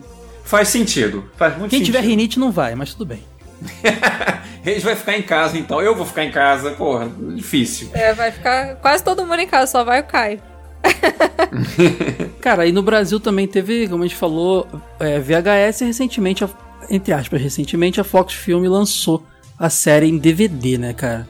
Então, Já tem um tempinho. É. Na época que DVD era moda, que a gente perdia tempo na loja procurando. de- Hoje em dia. dessa coleção da, Fo da Focus eu consegui comprar numa Bienal a coleção do Jasper inteiro de Digipack, acho que eu paguei 20 reais, cara. Então, dica, vão pra Bienal e procure as piscinas das pequenas editoras. Tem que falar da participação do Jiraiya no, no Tokusatsu recente aí, né? Bem lembrado. O Jiraiya aparece no Shuriken Sentai Nini Ranger. O próprio Tsutsui, cara, ele que deu essa sugestão. Vocês vão fazer um- um- uma série aí de ninjas? Bota o Jiraiya, cara. E, pô, o Jiraiya tá lá, cara. Agora, eu tenho uma curiosidade. Quem é fã de Power Ranger aqui? Eu não acompanho Power. Rangers há muito tempo. Na versão americana, adaptaram como isso? Como adaptaram o, o Jiraiya na versão americana? Não, não tem. Provavelmente não, eles não, não, tem. botaram o Jiraiya na... Que o Shuriken Sentai... No Brasil ia funcionar pra caramba, Isso, né, cara? o- Power Rangers e Jiraiya O Shuriken muito. Sentai Nini Ranger, ele é... Ele foi a inspiração do Power Rangers Ninja Steel. E não tem, infelizmente, o Jiraiya não apareceu no Power Ranger. Não foi Se eu igual não me lá no engano, foi passado. quando já tinha voltado pra Saban e tinha até a música de abertura clássica de volta, Isso, né? é. O, o Ninja Steel é, já é da- agora da, da... que chamam de é, Neo Saban, né? Que é a segunda era da Saban. E um pouquinho antes da era da Hasbro. É, e existiria também um problema de distribuição, né? Porque aqui no Brasil não. que- e- existem direitos de- detidos em relação a Jiraiya. É, porque Jiraiya é da Sato Company, né? Pros norte-americanos, Jiraiya, se eu não- acredito que não faça nenhum sentido, mas pro Brasil ia ser Ah, demais igual esse episódio, se você cara. pegar o Mighty Morphin segunda ou terceira temporada, aparece o Black Kamen Rider. Ah, mas aí já é uma- um crossover feito pelos americanos, É, pela mas, Saban mas pra e mim é o Black Kamen é Rider, não fez. é aquele, aquela Sim, porcaria que os sim, americanos sim, mas- fizeram, não. Mas pro Brasil ficou Masked Rider mesmo, porque era a versão que tava passando na época, mas pode crer. Mas aí não é uma coisa japonesa, é, é crossover feito pelos americanos. Eu acho que vale a gente aprofundar essa questão porque é um belo resgate, né? O Jiraiya aparece no episódio 34 de Ninja, que é a 39 série da franquia Super Sentai. Pra quem não está a par, Super Sentai é feito desde 1975. A primeira série foi Go Ranger. Ninja, a 39 série, produzida no ano de 2015 e, como o Matheus bem salientou, né, o tema é ninja. Esse episódio é muito interessante, é- é- vale a pena ver porque ele é, ele é todo formatado para a aparição do Jiraiya. Ele já começa com os ninjas lá caindo na porrada com os vilões dele e tal. E aí o, o Jiraiya aparece no, no teto de um prédio. Ele acha que os ninjas são os inimigos e cai na porrada com eles. Cinco contra um ali, seis, perdão, contra que um. susto! Melhor que sejam seis mesmo. Depois falam que eu que sou o maldoso aí do cast. Eu estou quase ofendido. e aí entra, é, depois que o Jiraiya se apresenta, entra a abertura. Bom, quem acompanha Super Sentai sabe que desde Flashman existe uma narrativa na abertura. E essa narrativa resume de forma extremamente sintética em que consiste a série. No dia que o Jiraiya aparece, a narrativa é especificamente voltada para ele. E diz assim: Após 27 anos, o lendário ninja Jiraiya, que lutou durante a Guerra Mundial Ninja, retornou. E agora os jovens devem aceitar o desafio do Ninja Mundial. São estes shinobis que não se ocultam. Aí vem a abertura, né? E ele é toda feita com a aparição do Jiraiya. Muito legal. Toca a trilha sonora original da série. É muito bom. Se isso tivesse ido, vi- vindo pro Brasil, quando, ia ser Sim. muito. Nossa senhora, só de imaginar eu já, já, já tô chorando. Em algumas cenas de Ninja, a abertura de Jiraiya é refeita, quer dizer, ele desliza lá no chão do prédio, pula pela janela, cai em cima dos caminhões, exatamente como na abertura. A cena de transformação é refeita, a armadura dele, boa parte dela é refeita, até porque não cabe né, no, no Takumi, ele, ele aumentou um pouquinho de tamanho desde que ele gravou a série original. E eu acho que tem muita referência. A, a principal algumas mais subliminares, principal não, algumas mais subliminares é que ele termina, o Jiraiya termina, o Torra no caso, termina o episódio vestindo a mesma roupa que ele usou na série original nos episódios 11 e 14. Só pra vocês terem uma ideia do cuidado que a produção teve de resgatar essas essas Carta coisas. de amor pros fãs, né, cara? É. Essa série, falando um pouquinho mais aqui sobre o porquê que eu acho que ela fez muito sucesso também, além dela fugir um pouquinho do, do- dos policia- policiais do espaço comuns que rolavam nos Metal Heroes e tal, ela tinha um lance muito interessante que ele, o, o herói ele era muito mais arcaico, ele tinha ganchinhos para escalar a parede, ele usava é, é, é, cordas para poder ir de um prédio pro outro, ele, tinha, ele, era, um bem ninja, mais né? Literalmente. ele era um ninja de verdade, exatamente. Isso, isso era muito legal. E, cara, e ele tinha um lance legal que era uma família envolvida. Isso criava uma dinâmica tão interessante que eu acredito que o povo japonês e a gente também se identificou demais, cara. Esse- essas brigas da família, essas partes assim, era bem interessante. Eu achava isso demais, cara. Achava isso demais né, na história, assim.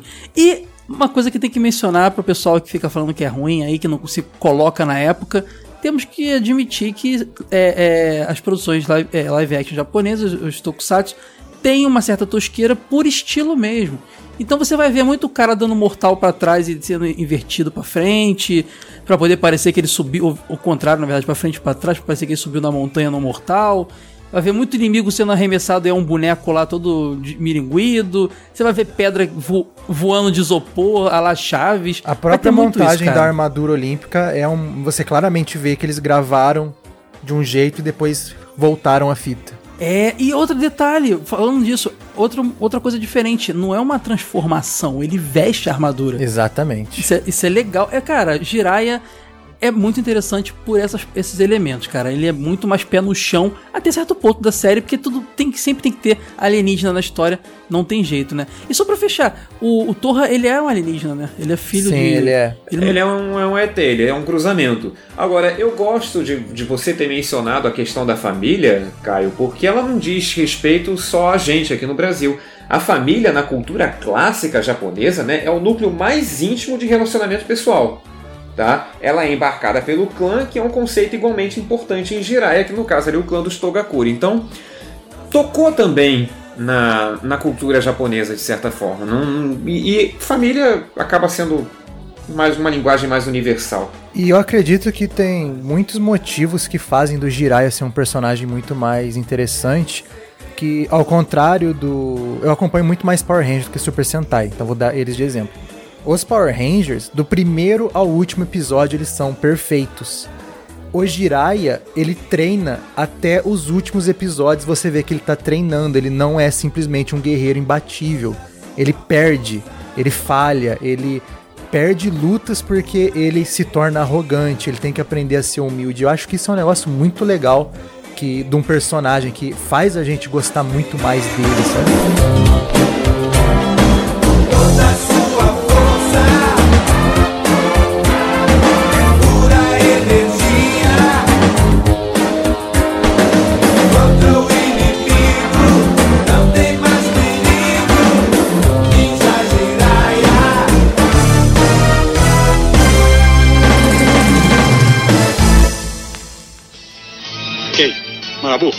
Olhem bem para a verdadeira luta dos Togakuri, onde Torra apostou a sua vida.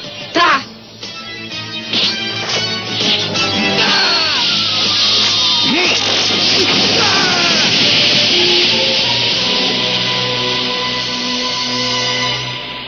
Torra, coragem, não vá perder, por favor.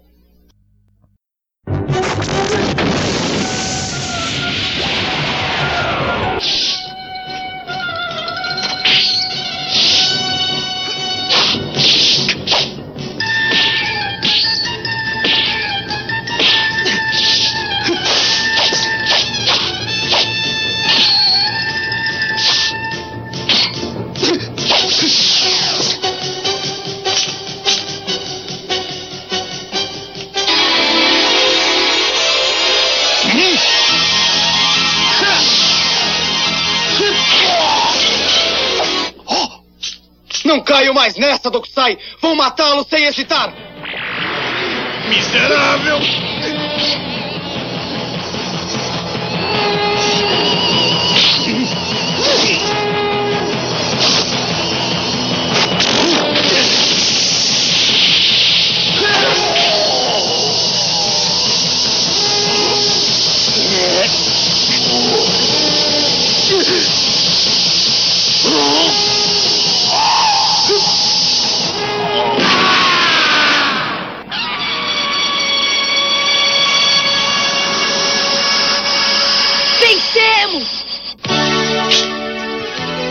Acho que chegou a hora de me despedir de você.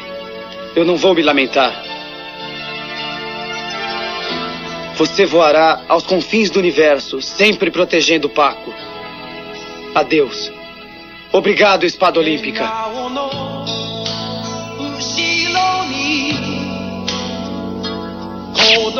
Espada Olímpica!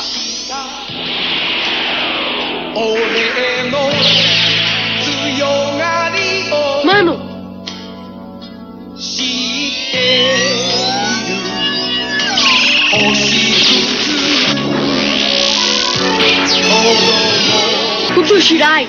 Ele está indo embora! Oh, Deus. Paco e Deus Jirai juntos desaparecem no extremo longínquo do universo. Ao saber do ocorrido, o planeta das trevas que vinha do sistema estelar do terceiro grau se apaga na imensidão do espaço. Sinto que um dia Paco voltará à Terra novamente. O quê? Após milhões e milhões de anos, o Sol do nosso sistema planetário poderá se extinguir com o fogo. E a Terra será encerrada pelo mundo das trevas. E nessa hora, gente, Paco voltará como um grande sol de um longínquo universo e se tornará a origem da vida da nova galáxia. E novamente o verde virá ao mundo e as flores virão à luz. O canto das aves será entoado e os animais correrão livres pelo mato. E as vozes alegres das crianças se dispersarão na imensidão do céu azul. Paco será aquele que trará uma nova vida à Terra. É assim que eu penso.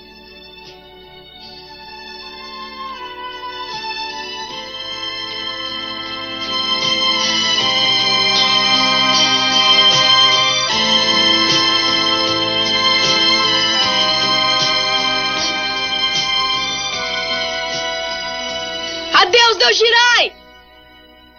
Proteja Paco para sempre!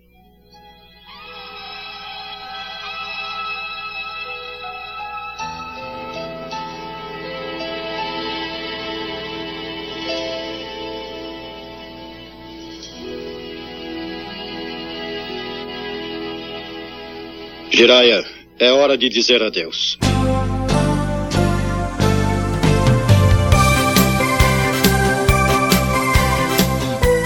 Bom, é, então é isso, cara. Jiraiya é uma série que entrou pra história por mudar o gênero Metal, Metal Hero no momento ali de muita repetição.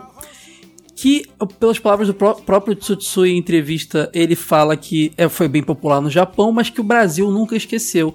E é o Brasil que faz ele todo ano voltar, sair do Japão, atravessar o mundo e vir pra cá, né? Só no Brasil que você viu Akira Kushida cantando o tema de Jiraiya com a família Lima. Gente, que acontecimento! Durante o Anime Friends 2013, isto aconteceu. Quando foi anunciado pela Yamato que isso ia acontecer, pra variar, os haters de plantão apareceram dizendo que ia ser horroroso, mas foi, Foi maneiro. lindo. Tem no YouTube. Mas eu Esse não show está inteiro no YouTube. Tudo tem família. Vai ter Metallica, bota Família Lima. Sepultura com Família Lima. Empresário família bom, Lima cara. Tá aí pra Diferente isso, do, né, do cara? Pra- empresário da gente que bota o cara pra fazer jabá da casa da esfirra. Ah, se, eu achar, se eu achar em boa qualidade, eu vou botar no fim desse episódio Família Lima com Akira Kushida. Bom, então quem quiser aí ver mais Tokusatsu, comente nesse post aqui do episódio, mande e-mail para podcast.jogovelho.com.br Digam quais os próximos, mas já decidimos que é Changeman, né, Sora? Por favor. A Sora já bateu o martelo aí. E eu concordo, tem que ser. Os Quer clássicos dizer, primeiro. a Sora sugere Changeman, todo mundo bate uma tela e concorda. Agora, Super Xuxa contra o Baixo Astral, nada. Ah, esse Nada, aí, ó. Por enquanto, não. Já ameacei até fazer greve do podcast, nada. Vai rolar, vai rolar. Então digam aí o que vocês querem ver também, além de Tokusatsu e outras coisas. Estamos acertando? Tô, recebendo muito feedback positivo dos, dos últimos episódios aí, Pica-Pau, Família Dinossauro, tudo mais, Batman. Digam se a gente tá acertando TV de tubo e ficamos por aqui. Até a próxima, valeu. Ah, tem outros agradecimentos, né, Felipe? Ah, eu tenho alguns agradecimentos a fazer. Basicamente uma orientação, né? A gente lembrou aqui Jiraiya, teve todo esse clima. Eu ressalto que o ator do Jiraiya, o Takumi Tsusui, vem de novo ao Brasil esse ano, estará na Anime Friends tanto no Rio quanto em São Paulo. Vai acontecer em julho desse ano. E junto com ele vem o Takumi Hashimoto, o Manabu. Então, pô, é uma boa oportunidade para você ver os caras ao vivo. Ainda são xará os vai dois. ter vai ter é vai ter entrevista lá com eles é bom pegar um autógrafo fazer uma foto enfim essa recordação acho que é, é impagável né agradecimentos a, a todo mundo que de alguma forma cooperou para a gente poder montar essa pauta de hoje Pessoal do J-Box, que é um dos sites mais antigos de cultura pop japonesa, que está nativo até Usei hoje. como fonte também, muito bom, usei como fonte. É. Senpu, especializadíssimo em Tokusatsu, pessoal de Minas, Mozenja, Faia, Patrini, ó, vocês moram no Ó, meu eu coração. ouvi o Sampo Cast de Jiraiya pra, pra gravar também, fica a dica. Com aí. certeza, eles são ótimos, são muito bons. João Lobato, que escreveu o livro Changeman Jaspion, Jirai e Companhia, né, é, pela editora Matrix, também contribuição maravilhosa aqui para a pauta. É, e só, tá? já fiz meus agradecimentos. E é isso aí. Obrigado. Revista Jogo Velho, loja do velho.com.br, enroladinho de salsicha das Casa das Firras com o seu João. Ficamos por aqui, Luiz, agora é valeu. João. Esse é o tio, é o tio. O, o Caio está provando a salsicha de todo mundo. Até a próxima, pessoal.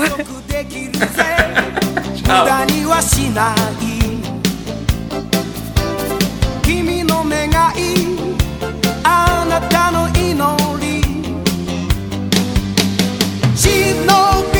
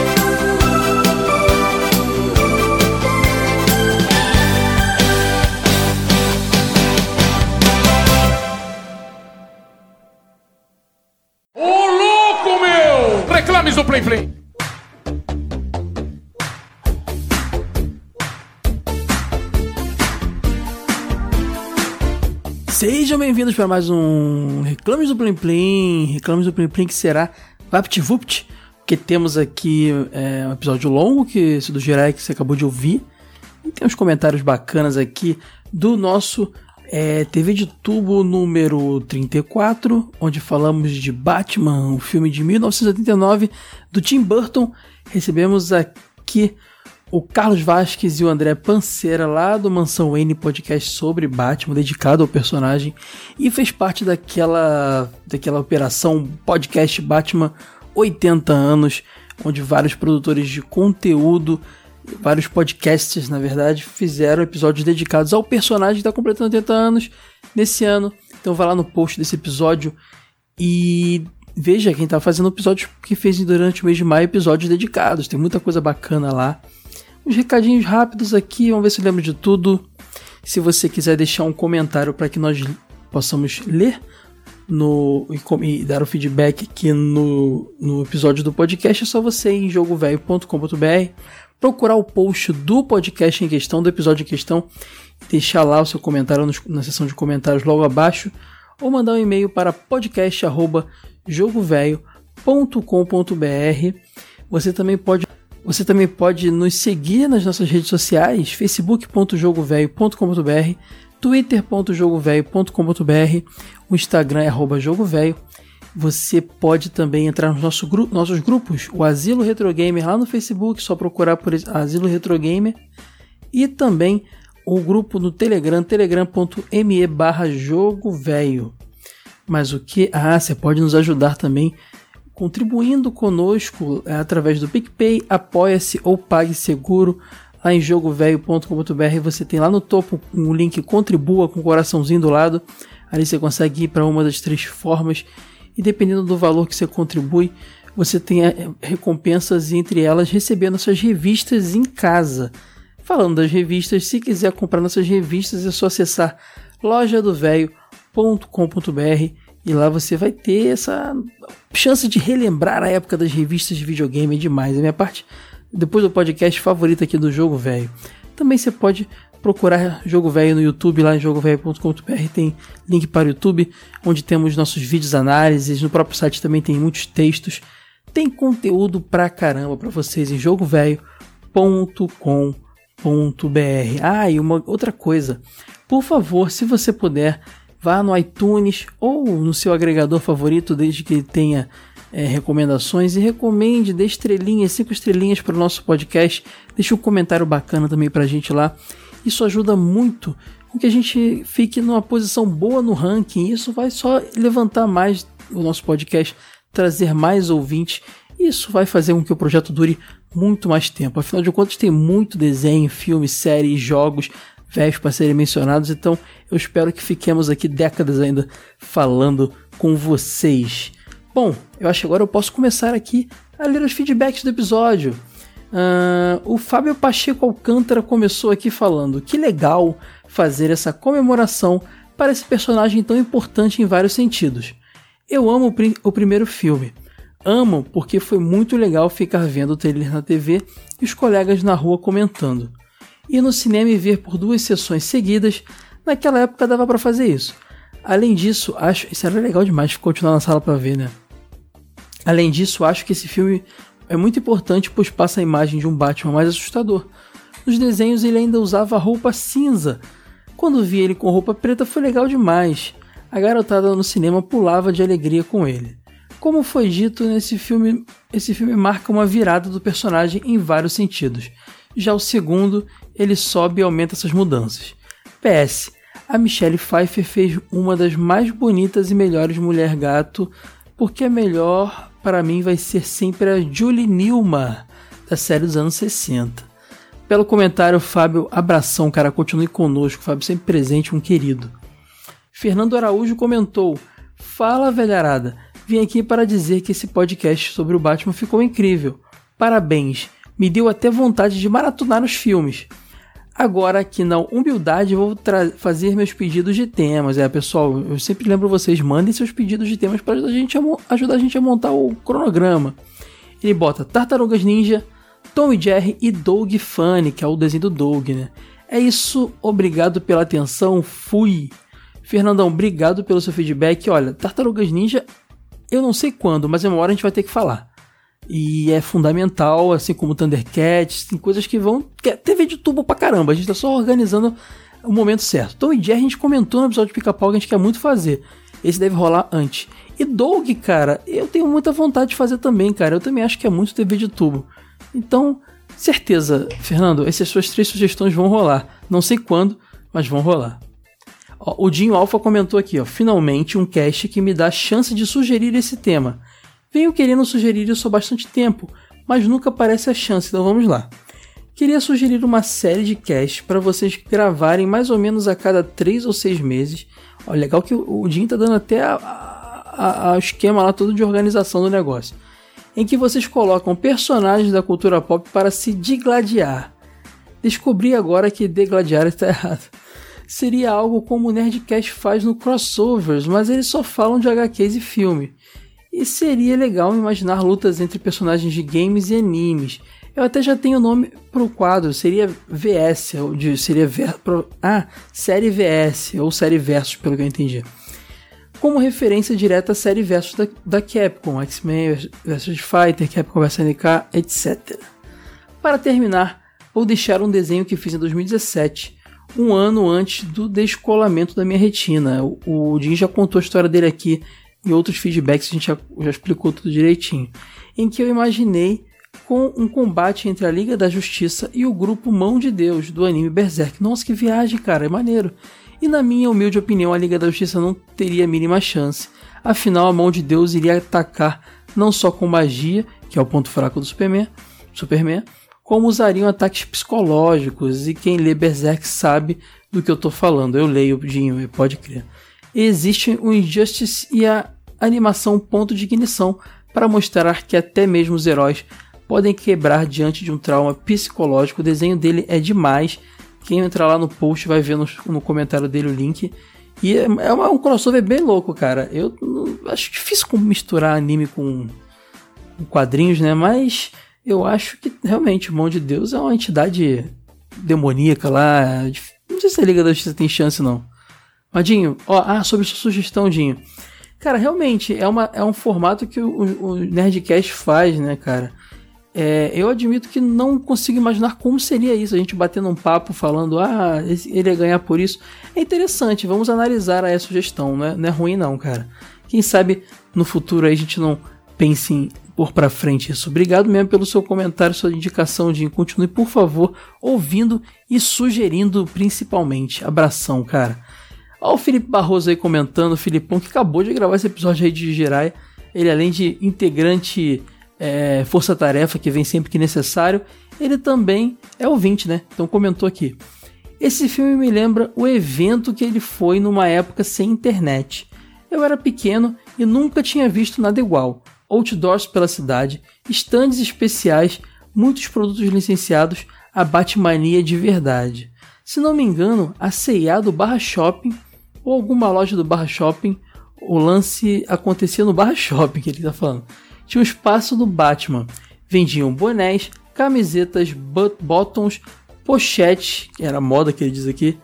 Era eu era doido pra ter uma pochete. Eu vi o filme gravado de uma tela quente. Provavelmente era especial de fim de ano. Pude revê-lo algumas vezes em diferentes horários na Globo. A dublagem é 10 e a edição nos brindou com trechos dela. Ah, uma coisa que prejudicou o meu entendimento da história quando pequeno e hoje me incomoda profundamente é a maquiagem do Coringa. Infelizmente, ela é muito mal feita, pois não convence como sendo a consequência de um acidente. Parece uma maquiagem de palhaço feita a cada ação do bandido. Ah, em algumas cenas é possível ver o cabelo de Nicholson borrado de pancake branco. Cara, é verdade, cara. Revendo o filme, ainda mais hoje em dia nessas TVs Full HD, é bem nítido que a maquiagem é precária. No mais, muito bom relembrar esse clássico. Realmente não envelheceu. Produção cuidadosa e prática. Terminei o cast com muita vontade de ver, principalmente porque o clima durante o cast fez parecer que vocês todos estavam vendo o filme na mesma sala, comendo pipoca e comentando. Felipe, é bem essa a intenção da gente. Você sabe muito bem porque você está aqui quase sempre gravando. E eu fico feliz demais de saber que até quando você não tá, a gente consegue passar essa ideia. É muito. Cara, demais. Definiu muito bem o que eu imagino pro TV de outubro. Valeu mesmo. Ah, ele botou aqui. Parabéns por convidarem o pessoal do Mansão Wayne. É sempre um aprendizado muito grande ouvi-los falar do Batman. Nossa morcega véia. Até breve, eu não sou o Batman. cara, que demais. Eles são incríveis, cara. Eu já sabia que eles eram feras porque eu acompanho o podcast, mas eles detonaram. Foi demais mesmo. Ah, vamos aqui, ó. A Elinux comentou: Bons tempos do clássico Batman da vida. O filme ficou marcado muito na minha infância e joguei os jogos baseados no filme. A versão de Nintendinho e Mega Drive. Considero a versão de Nintendinho melhor por ter mais carisma. Bons tempos de antigamente, valeu. E fica a dica aí do nosso podcast também, Jogo Velho número 41, que também faz parte dessa série. Nós recebemos o Thiago e o, o- o Roberto II lá do Zona E para falar dos jogos do Batman. Então fica a dica aí também, entra em jogovelho.com.br, procura no seu agregador, que tem episódio também falando dos joguinhos. Aí agora o comentário para fechar aqui. Ah, obrigado Linux, volte sempre, por favor. Ah, comentário do Caio Fernando para fechar. Nossa, que show! Muito legal, os últimos podcasts só estão trazendo assuntos que tenho paixão. A gente está tentando fazer isso mesmo, Caião. Achei meu xará. Esse filme do Batman de 89 é lindo. O Coringa é perfeito. E apesar de não achar que o Keaton foi a escolha perfeita, ele está no meu coração. Imagem e som incomparável. Dublagem brasileira marcante. Meu preferido ainda é o Batman Returns, mas sem esse realmente o Batman não seria o que é hoje. Observação: ver o cara aí chamando Billy de Williams de Lando foi muito bom, parabéns para vocês. Ah, é. Foi o. o, o quem foi que chamou? Foi o Matheus. Matheus que, que chamou o Billy de Williams lá, que fez o Lando Calrissian de Lando, né? Toda hora, porque quando a gente. A gente tem essa mania aqui, cara. A gente às vezes vai chamar o ator, ou vai falar, ou fala o nome, vai falar o nome do personagem, às vezes fala o nome do ator, vai falar o nome do ator, fala o personagem mais marcante dele. Eu acho que essa descontração, essa zoeira que faz também a gente não ser aquele podcast pesado, carregado, técnico. A gente também tem um, um, um certo respiro. Xará, Caião, volte sempre, cara. Eu sei que você tá sempre comentando. Que bom que você gostou. Estamos nos empenhando para fazer bons episódios frequentes aqui no TV de Tubo. Bom, ficamos por aqui já. É, 10 minutos aí de feedbacks mais ou menos. E voltamos daqui a 15 dias com mais um TV de Tubo. E semana que vem tem jogo velho aí no seu feed. Abração, tchau.